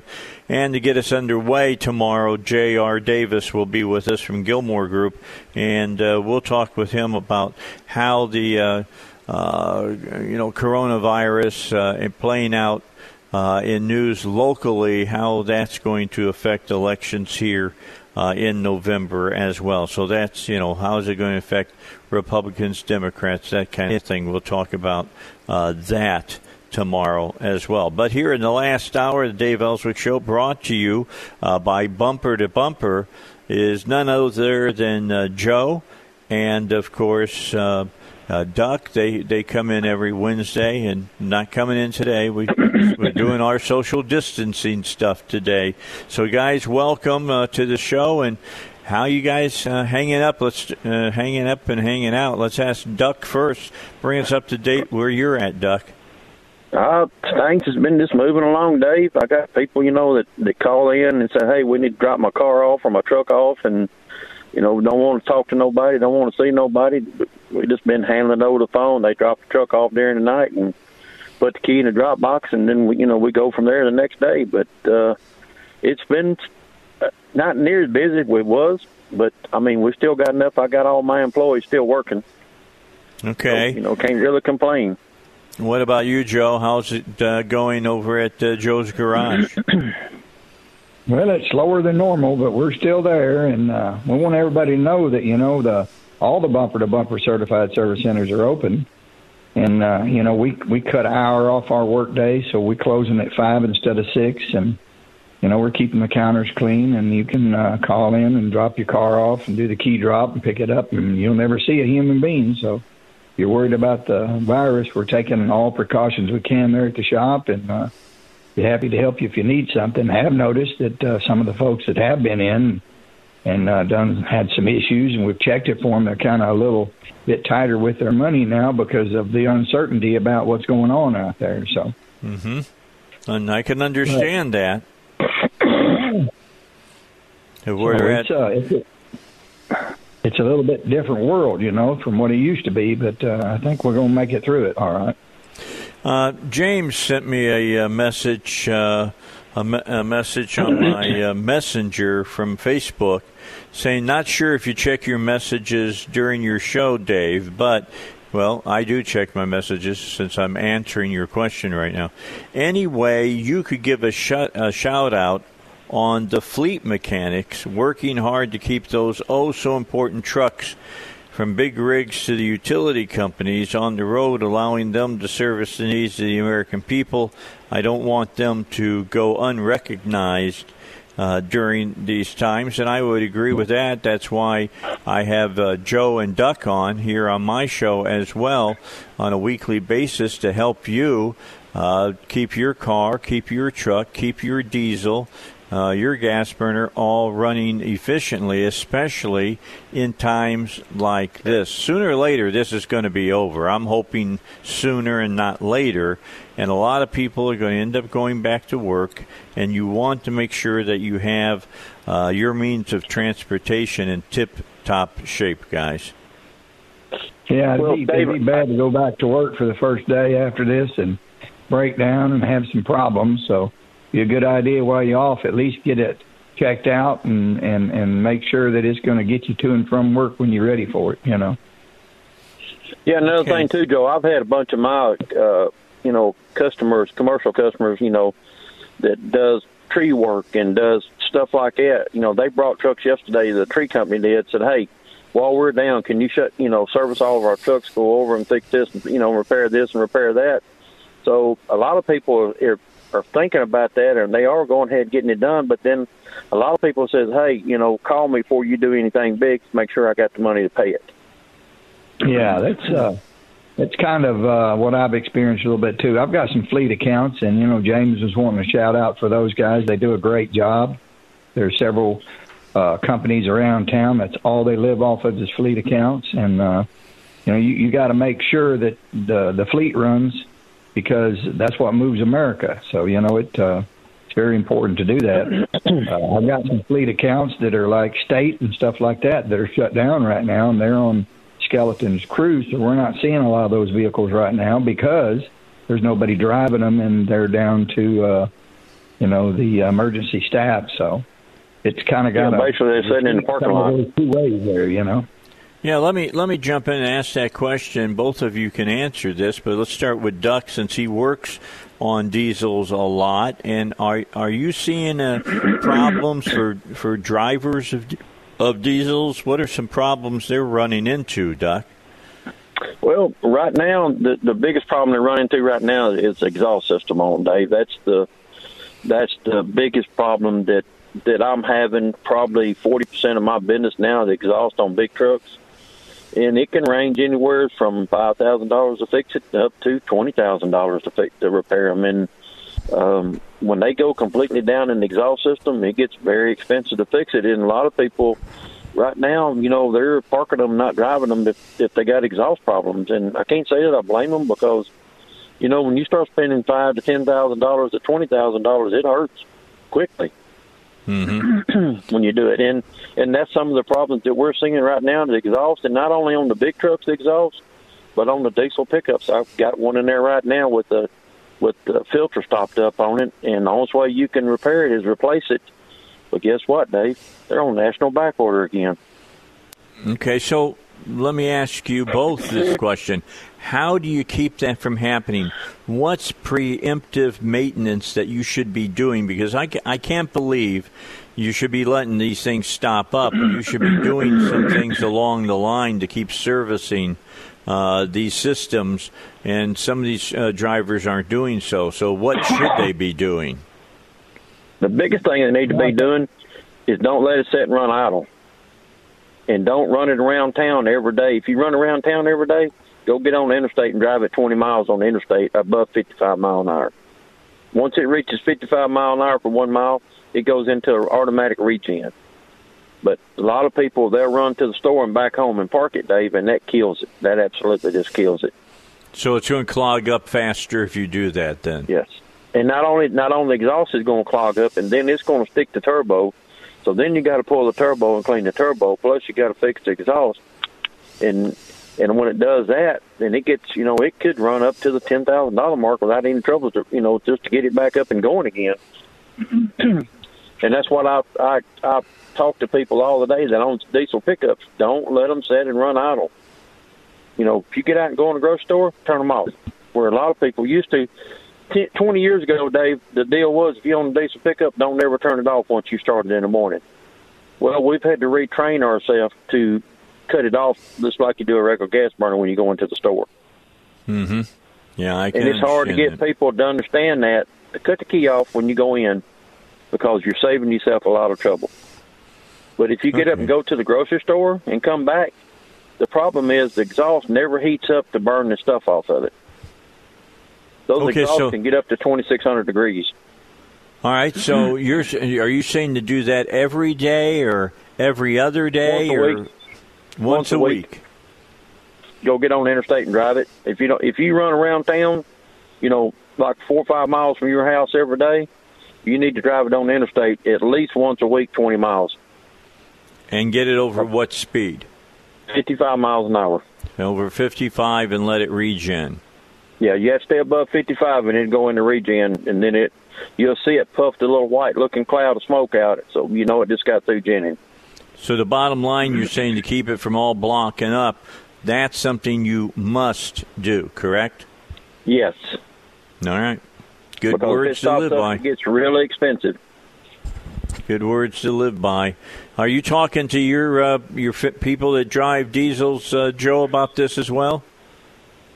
Oh yeah, I've got some uh, fleet accounts, uh, you know, city accounts and stuff like that, and that is a big problem because the the drivers of these vehicles, they'll in the wintertime, if they're out on the side of the road doing a sewer line or whatever, or digging a ditch, they're going to let that thing sit there and run so it's warm inside, and in the summertime they're letting it idle so it'll stay cool inside, and that's where the particulate filter gets stopped up from just constantly idling. So. All right, And words it- to the wise. It is a battle, that's for sure. You know. All right, And, words. and another thing too, Dave. Yeah, quickly. You pull it up and look at it on the computer, and it'll tell you face place plug-in. And when it's got that in there, you have to replace it. You can't do nothing with it. You can't. You can't carry it and get it burn off. You're hearing words to the wise here from uh, Joe and Duck. Combined uh, experience over a hundred years working on, you know, cars and diesels and diesel pickups and gas pickups, and uh, we'll continue talking to them here on the Dave Elswick Show. But first, we got to get your traffic and your weather.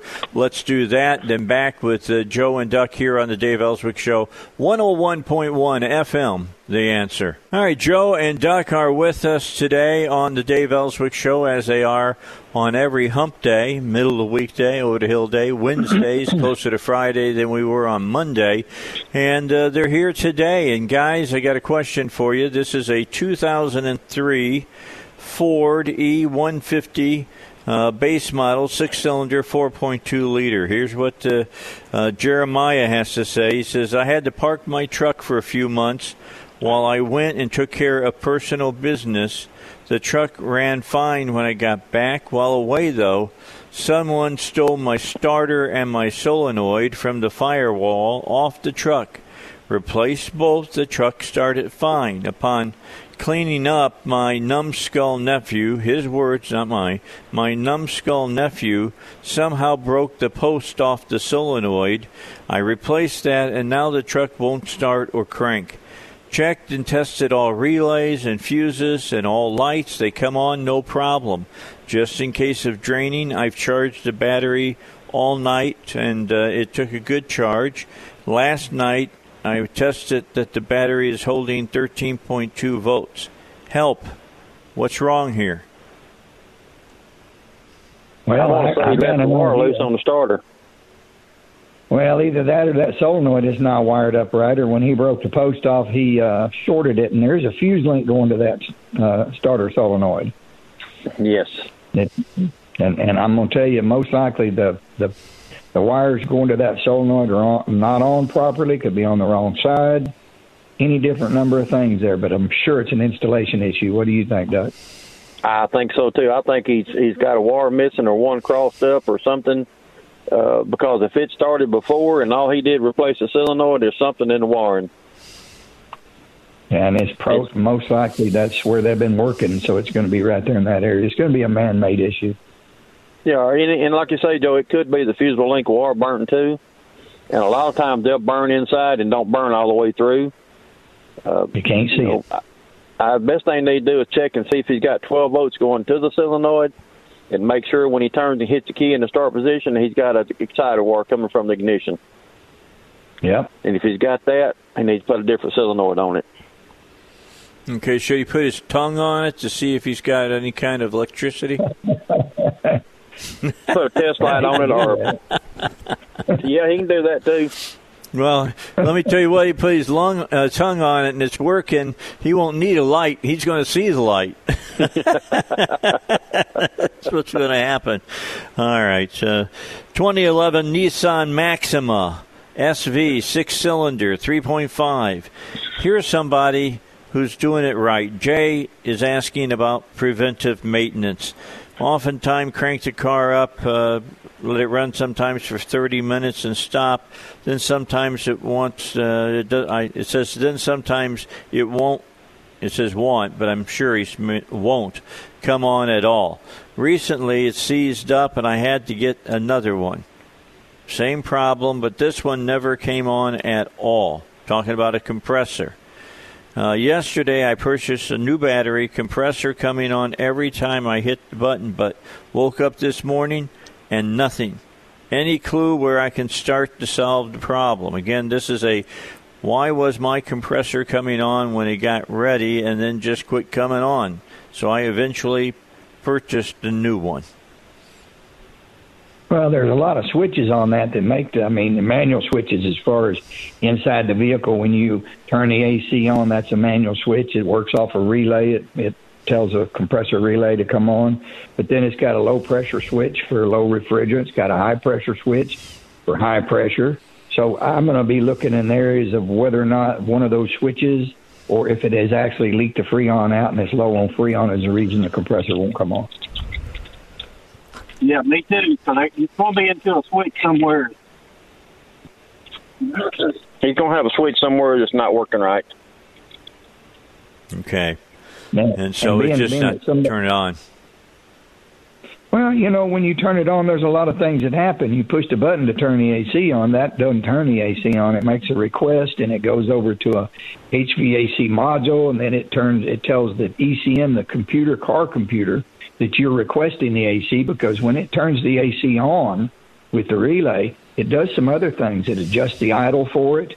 It knows the AC's on. It's also got. Uh, to run the cooling fans. When the AC pressure gets up to a certain amount, it's going to turn those electric fans on to keep the head pressure down. So you got a lot of things working there other than just pushing the button.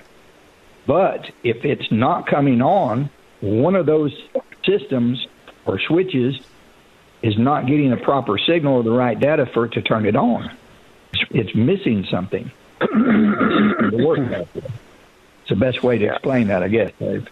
Okay. Yeah, and the best right. way to do it too is put it on the computer and look at it, and see if it's commanding everything it's supposed to command. And if it does, then you know you got other other problems. But you can look at it with a computer and it command tell you what's going on. Yeah, not a computer mm-hmm. at one of these parts places. A computer like at a bumper to bumper certified service yes. center. Yeah, you got to go to somewhere and let somebody look at the information. Go ahead, Joe. With a real scanner, you can check a refrigerant level without hooking any gauges to it because it, it, will give you a pressure, low side and high side, what the pressure is. If you have zero on both them, it's empty of freon. So. Okay, and now's the time to do it. Things are a little bit slow. You can probably get right in line and get it taken care of, right, guys? Yes. Oh, absolutely. All, right. all the bumper to bumper certified service centers are open, and we're we're ready to go to work. Um, you know, a lot of a lot of places are slower than normal, so I don't think there'll be any wait at all. You probably get right in, get out, and get it took care of. All right. With that in mind, let's talk about bumper to bumper. We've got about uh, a minute and a half here. Uh, during these times with uh, you know people staying home and stuff like that, uh, has bumper to bumper changed some things for you guys to make the, their movement of parts more efficient for you? Well, I think that they're doing everything they can to make sure that that we have the parts readily available, and they're wide open too as far as delivery and and and you know having the part in stock. They're doing everything they can to make sure that we've got the parts and and availability to them and get them as soon as possible, just like normal. They probably stepped up a little bit as far as uh, you would call delivery times. There's less traffic out there that makes their job a little bit easier. Uh, but they're a uh, an essential part of our business, and you know we've all been designated as uh, necess- necessary for this uh, problem we're going through with the uh, COVID nineteen. So. All right, So guys, we they're doing a fantastic job. So All right, we got to get to the uh, the news. Let's do that. In fact, uh, let's see. I know I got another minute here. I'll take that back. I cut you off there, Joe. You were going to say during this th- this time. Yeah, you know, they, everybody's doing their part, especially all them guys over at Bumper to Bumper. They've been very helpful, and and uh, I know that Duck's probably got the same thing going on down there at, at, at Evans and, and, and Benton. And uh, Duck, have you have you seen an increase in uh, uh, delivery times down there a little bit? Yeah, it's uh, you know, it, it's picked up some. Uh, they, but they're still, you know, I'm in a smaller town, so uh, the delivery service has always been good for me from Dickey. I mean, they always take super good care of me, you know, and uh, the delivery girls he's got, they, you know, they come in, set stuff off, and then, you know, they're gone again. But but bumper to bumper has stepped up and took care of us in other ways, you know, far as just calling and checking, are you okay? You know, do y'all need anything or you know, stuff like that, which, you know, it makes a big difference when we're trying to run a business too. All right, got to jump in. We got to get to uh, uh, Sean Hannity. He's got some things to, to share with folks on his uh, Hannity's Minute that's coming up, and then when we get done, uh, we'll pay a few bills, and then we'll rejoin Joe and Duck right here on the Dave Elswick Show. You're listening to 101.1 FM, The Answer. You know, guys, I don't know uh, which hour goes the fastest on my show. The hour I have you on, or the hour that the Bible guys are on. These two hours just fly by. We're into the last 24 minutes of the Dave Elswick Show for Wednesday. Joe and Duck are here. They're bumper to bumper certified service centers. Uh, they're offering their advice to you free of charge. No, no charge to you. Now, if you ask them a question that they're going to have to test your car, they'll tell you bring it in and get it tested, and they can set you up for that. But uh, other than that, uh, they're going to say, well, over the many years I've been a mechanic, this is what usually has happened. So I've got a question for you guys from Trevor. Has a 2010 Dodge Avenger RT four-cylinder 2.4. He says, uh, recently when I go to start it, the lights on the dash are on. The lights work as soon as I turn the key, though. All power goes off. No lights, no mileage. I have to unplug the battery, wait a few seconds, then plug it back in. Uh, then it'll start. I replaced the battery, but it kept doing this. I know it has power because, like I said, I unplug the battery, wait 15 seconds, plug it back in, and boom, the car will start up. Any ideas? Well, yeah, me and Duck are probably going to be on the same page with this one. It's going to be a totally integrated power module, most likely, right, Dave? Most likely. Most likely what They it's have going a to lot be. of trouble with them. Go ahead. Hello. Yeah, it's Go most ahead. likely going to be a power module.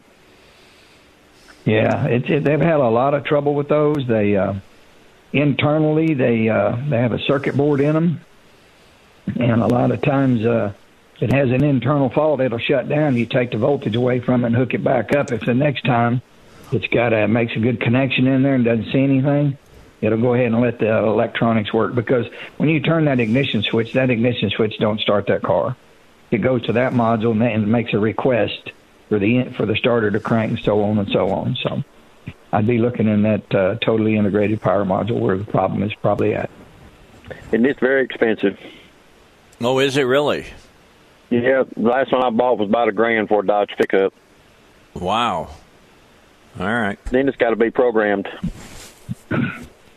Well, everything's got to be programmed anymore. I mean, you guys got to go in there and and make it so it can talk to every other module in the car.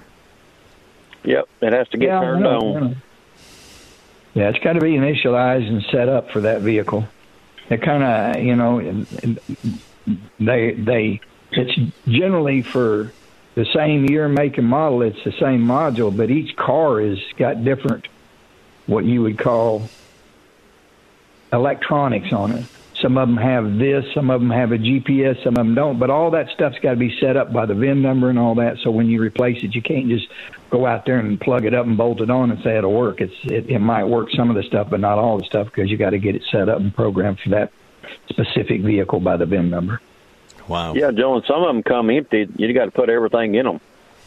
That's right. You got to tell it what it's got. That's you got to install all the equipment in it.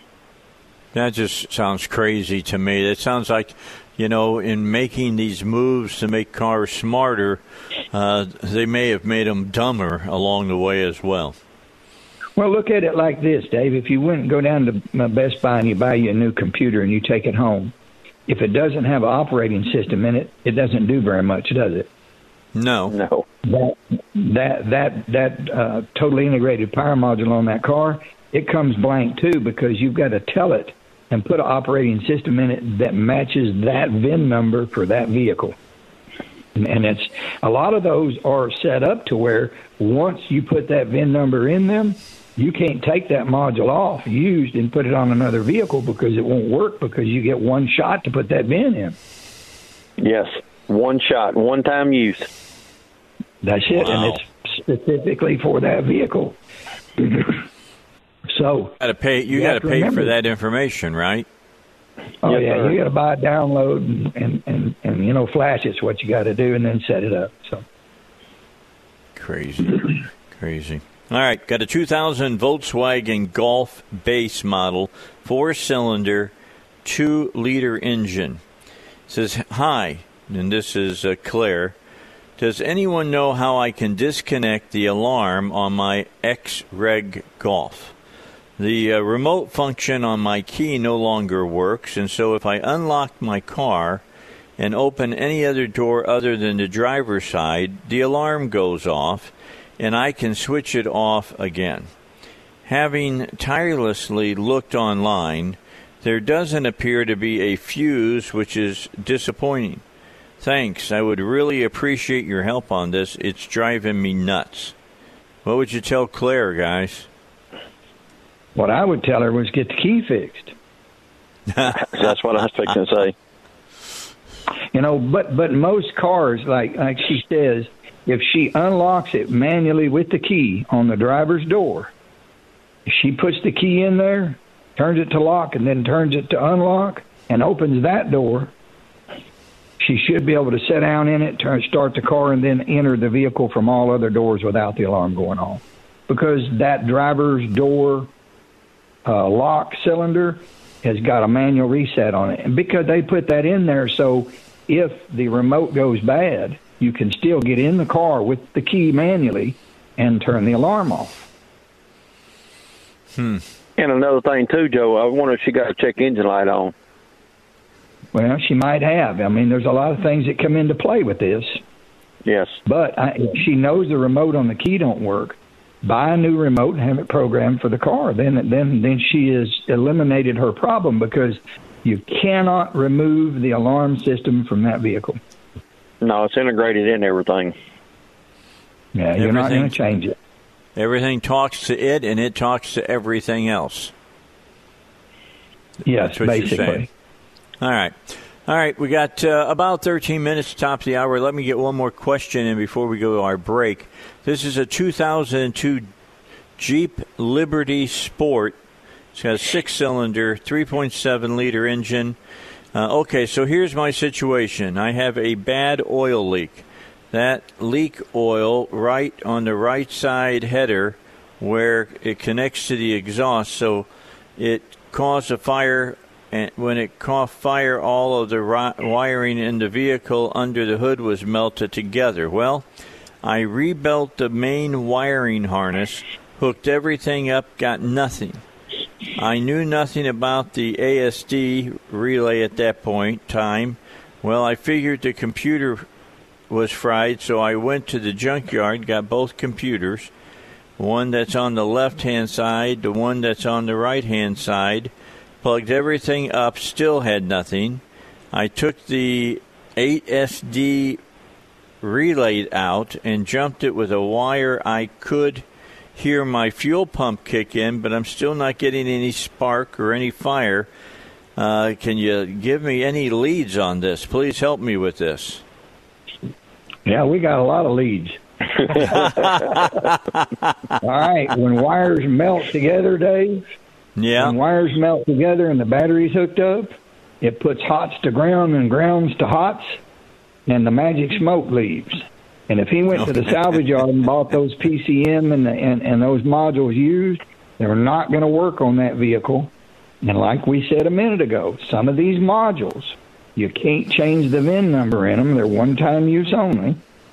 And so he's got a he's got a world of, of pain there. I promise you. What should have happened was probably had, if it was a fire, he should have called his insurance company, because there's a good chance that they might have totaled that vehicle. What do you think, Buck? Oh, I'm sure they'd have totaled it if it got on fire, Joe. But it's like you Yeah. say, you the modules he went and bought, they probably work the car that he got them off of, but they won't work his car. They won't work at Jeep because Jeep is one of those that's got a one-time use only.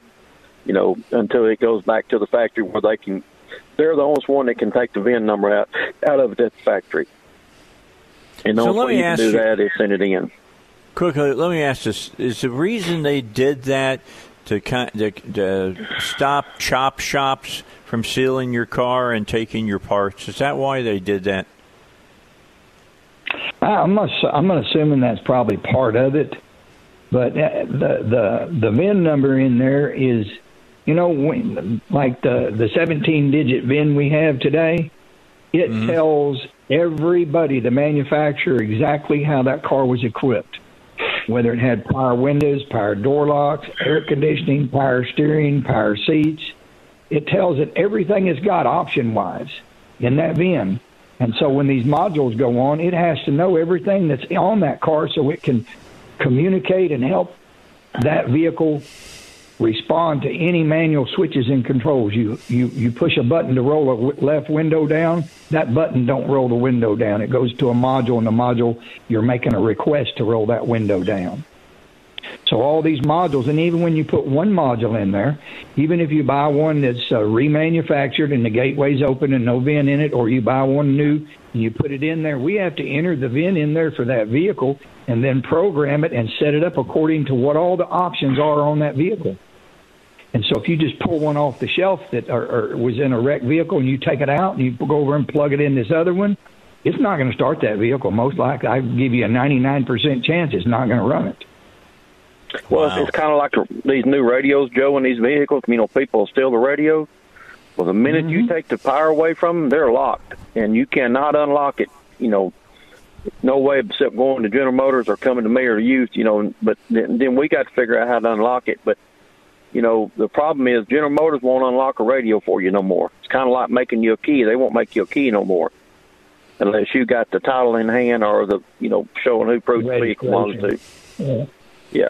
Yeah, the All right. radios, they, we get them occasionally used and uh, install them, and then you know you have got to get the ID number off the back of it, and then go in there and, and enter the new VIN so it'll talk to that car. So All right, we need to take a break, and then we'll come back and finish up. Got a couple of calls locally. Uh, people left their questions. I'll tell you what they are. You guys can answer them. They seem to be pretty straightforward. That's all coming uh, our way with Joe and Duck here on the Dave Elswick Show, 1011 FM. The answer. All right, final uh, segment of today's show. Nine minutes left. Joe and Ducker with us. Had some local callers uh, uh, call in and talk to Heidi. She uh, uh, has written her questions down and got them to me. Uh, Joe and Duck, here we go. Jeff is from North Little Rock, and he's got a 2007 Expedition.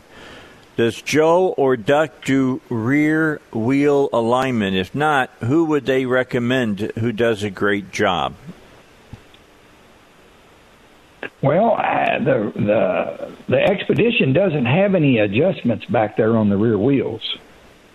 So uh, my front end machine can check and see if it's out. But if it's out of alignment, there is either a uh, something bent, broke, or wore out, or something of that nature, Dave. It's there's no adjustments back there to set it, so it's factory set with the frame. So Okay, so you you you're you're you're in a tough curious to know why he thinks the rear end's out of alignment. That's what I'd like to know. Okay, so if you if he's listening, which I'm sure that Mm-hmm. he is, uh, Jeff, call Joe's garage and talk to Joe. What's the phone number he should call, Joe? seven five three four six eight five. Uh, Okay. and, and if he would really, he just needs to call and set up a time to bring it in. Let us put it on my machine. My machine will take a picture of everything that's coming, and we, we can look at it and see if it's out. And if it's out, we can tell him what's wrong with it, and we can go from there. All right. Yeah, and if it's out, Joe, it- it could be a bent frame. It, like you say, it could be a bushing going out and letting it run sideways or something. You know, yeah, well, could be a broke you know, tie boat. four-wheel alignment, you set up on all four wheels, so you're going to be able to get the front and the back. Yeah, it's going to tell you what's going on back there. All right, we got Gary from Little Rock. He's got a Jeep Commander. Whenever he hits a bump in the road, there's a loud noise like a grinding sound, and his car goes out of gear. He's already replaced his shocks and springs and most of his suspension, but the problem keeps happening. Of course, you're guessing, not testing, and that's what you tell Joe and Duck to tell you is your mistake. I'll let uh, let them tell it to you, so it doesn't sound like I'm just being a, a smart butt. Well, go, if, if he go ahead, guys. if he hits a bump and it knocks it out of gear, and there's a grinding noise, I'm going to say that he's probably got some mounts with an issue. What do you think, Duck? I think he's got a transmission mount bad, and when he hits a bump, that's the grinding noise. Is when he reaches down there and bumps the frame. That's the grinding noise he's probably hearing. It's probably hitting the firewall. I mean, hitting the the shifter. And then when it does, it kick, kicks it out of gear. But but I I, mean, think that- he's got some motor mounts or yeah, he's got some motor mounts bad or a transmission mount or something in that neighborhood bad. Yeah, that's what I'm thinking. And the only other thing I could think of is if, if for some reason that, that you know he was a, a, fluid level, because you can get a loss, it take out of gear if you come to a stop. Yeah. Abruptly or accelerate hard, it could go into neutral just from the fluid level being low. Uh, there's two or three things there that need to be looked at, but you know, without seeing the vehicle, it's going to be very hard for us to to uh, tell him what's going on. He just needs to bring it by and let us uh, do a road test on it and then do an inspection. Is what I think we probably need to do. What do you think, Duck? Mine too. I think so too. I think he needs to come and visit. We'll go for a ride with him. We can figure it out. It'll take a few Mhm. minutes to figure it, but we can figure it out. All right. No, there, there's your answer, man. This is one of those when you you've got to let the guys get an up close look at it and uh, and help you out to figure out what the problem is. All right. They they Yeah, probably have, they got things pretty well figured out, but you know they want to be just like I said. They want to test so they know what is wrong because they fix cars at bumper to bumper certified service centers. Yeah, you, you, you there's certain things that go wrong with automobiles, Dave, that is actually hands on. Uh, uh, be be able to see it, feel it, hear it, and you take Touch those three things together to decide where you need to be at, so you can save time, and time is money for the customer to to get a good diagnosis. And you know, when we test, we don't guess. And you're exactly right, Dave. We don't work on cars and trucks; we fix cars and trucks. That's right. That's uh, And another thing too, Joe, he's done replaced the shocks and the front end and all that stuff. So that pretty well eliminates all that. Yeah, as long as they were installed properly and they were the right stuff. That would be another thing we would be looking at too with a hands-on look at it. Okay. You know, to make sure everything was put back in place. I had a a guy put a uh, he raised his Jeep up. He come in. He says, this, Yeah. "This thing is squirrely going down the road. You can't keep it in between the ditches." Well, I got to looking. He never tightened nothing up. oh no. He, you know, it, he just snug stuff up, and you know. So we went through and tightened everything, and I said, "Now you need to take and get a front end alignment." Well, I didn't change the front end. Yes, you did. When you jacked it up, you Oh. changed everything in it. So Yeah, you that's- changed Change the ride heights the save his vehicle. instructions. Yeah. A lot of people don't understand that for sure.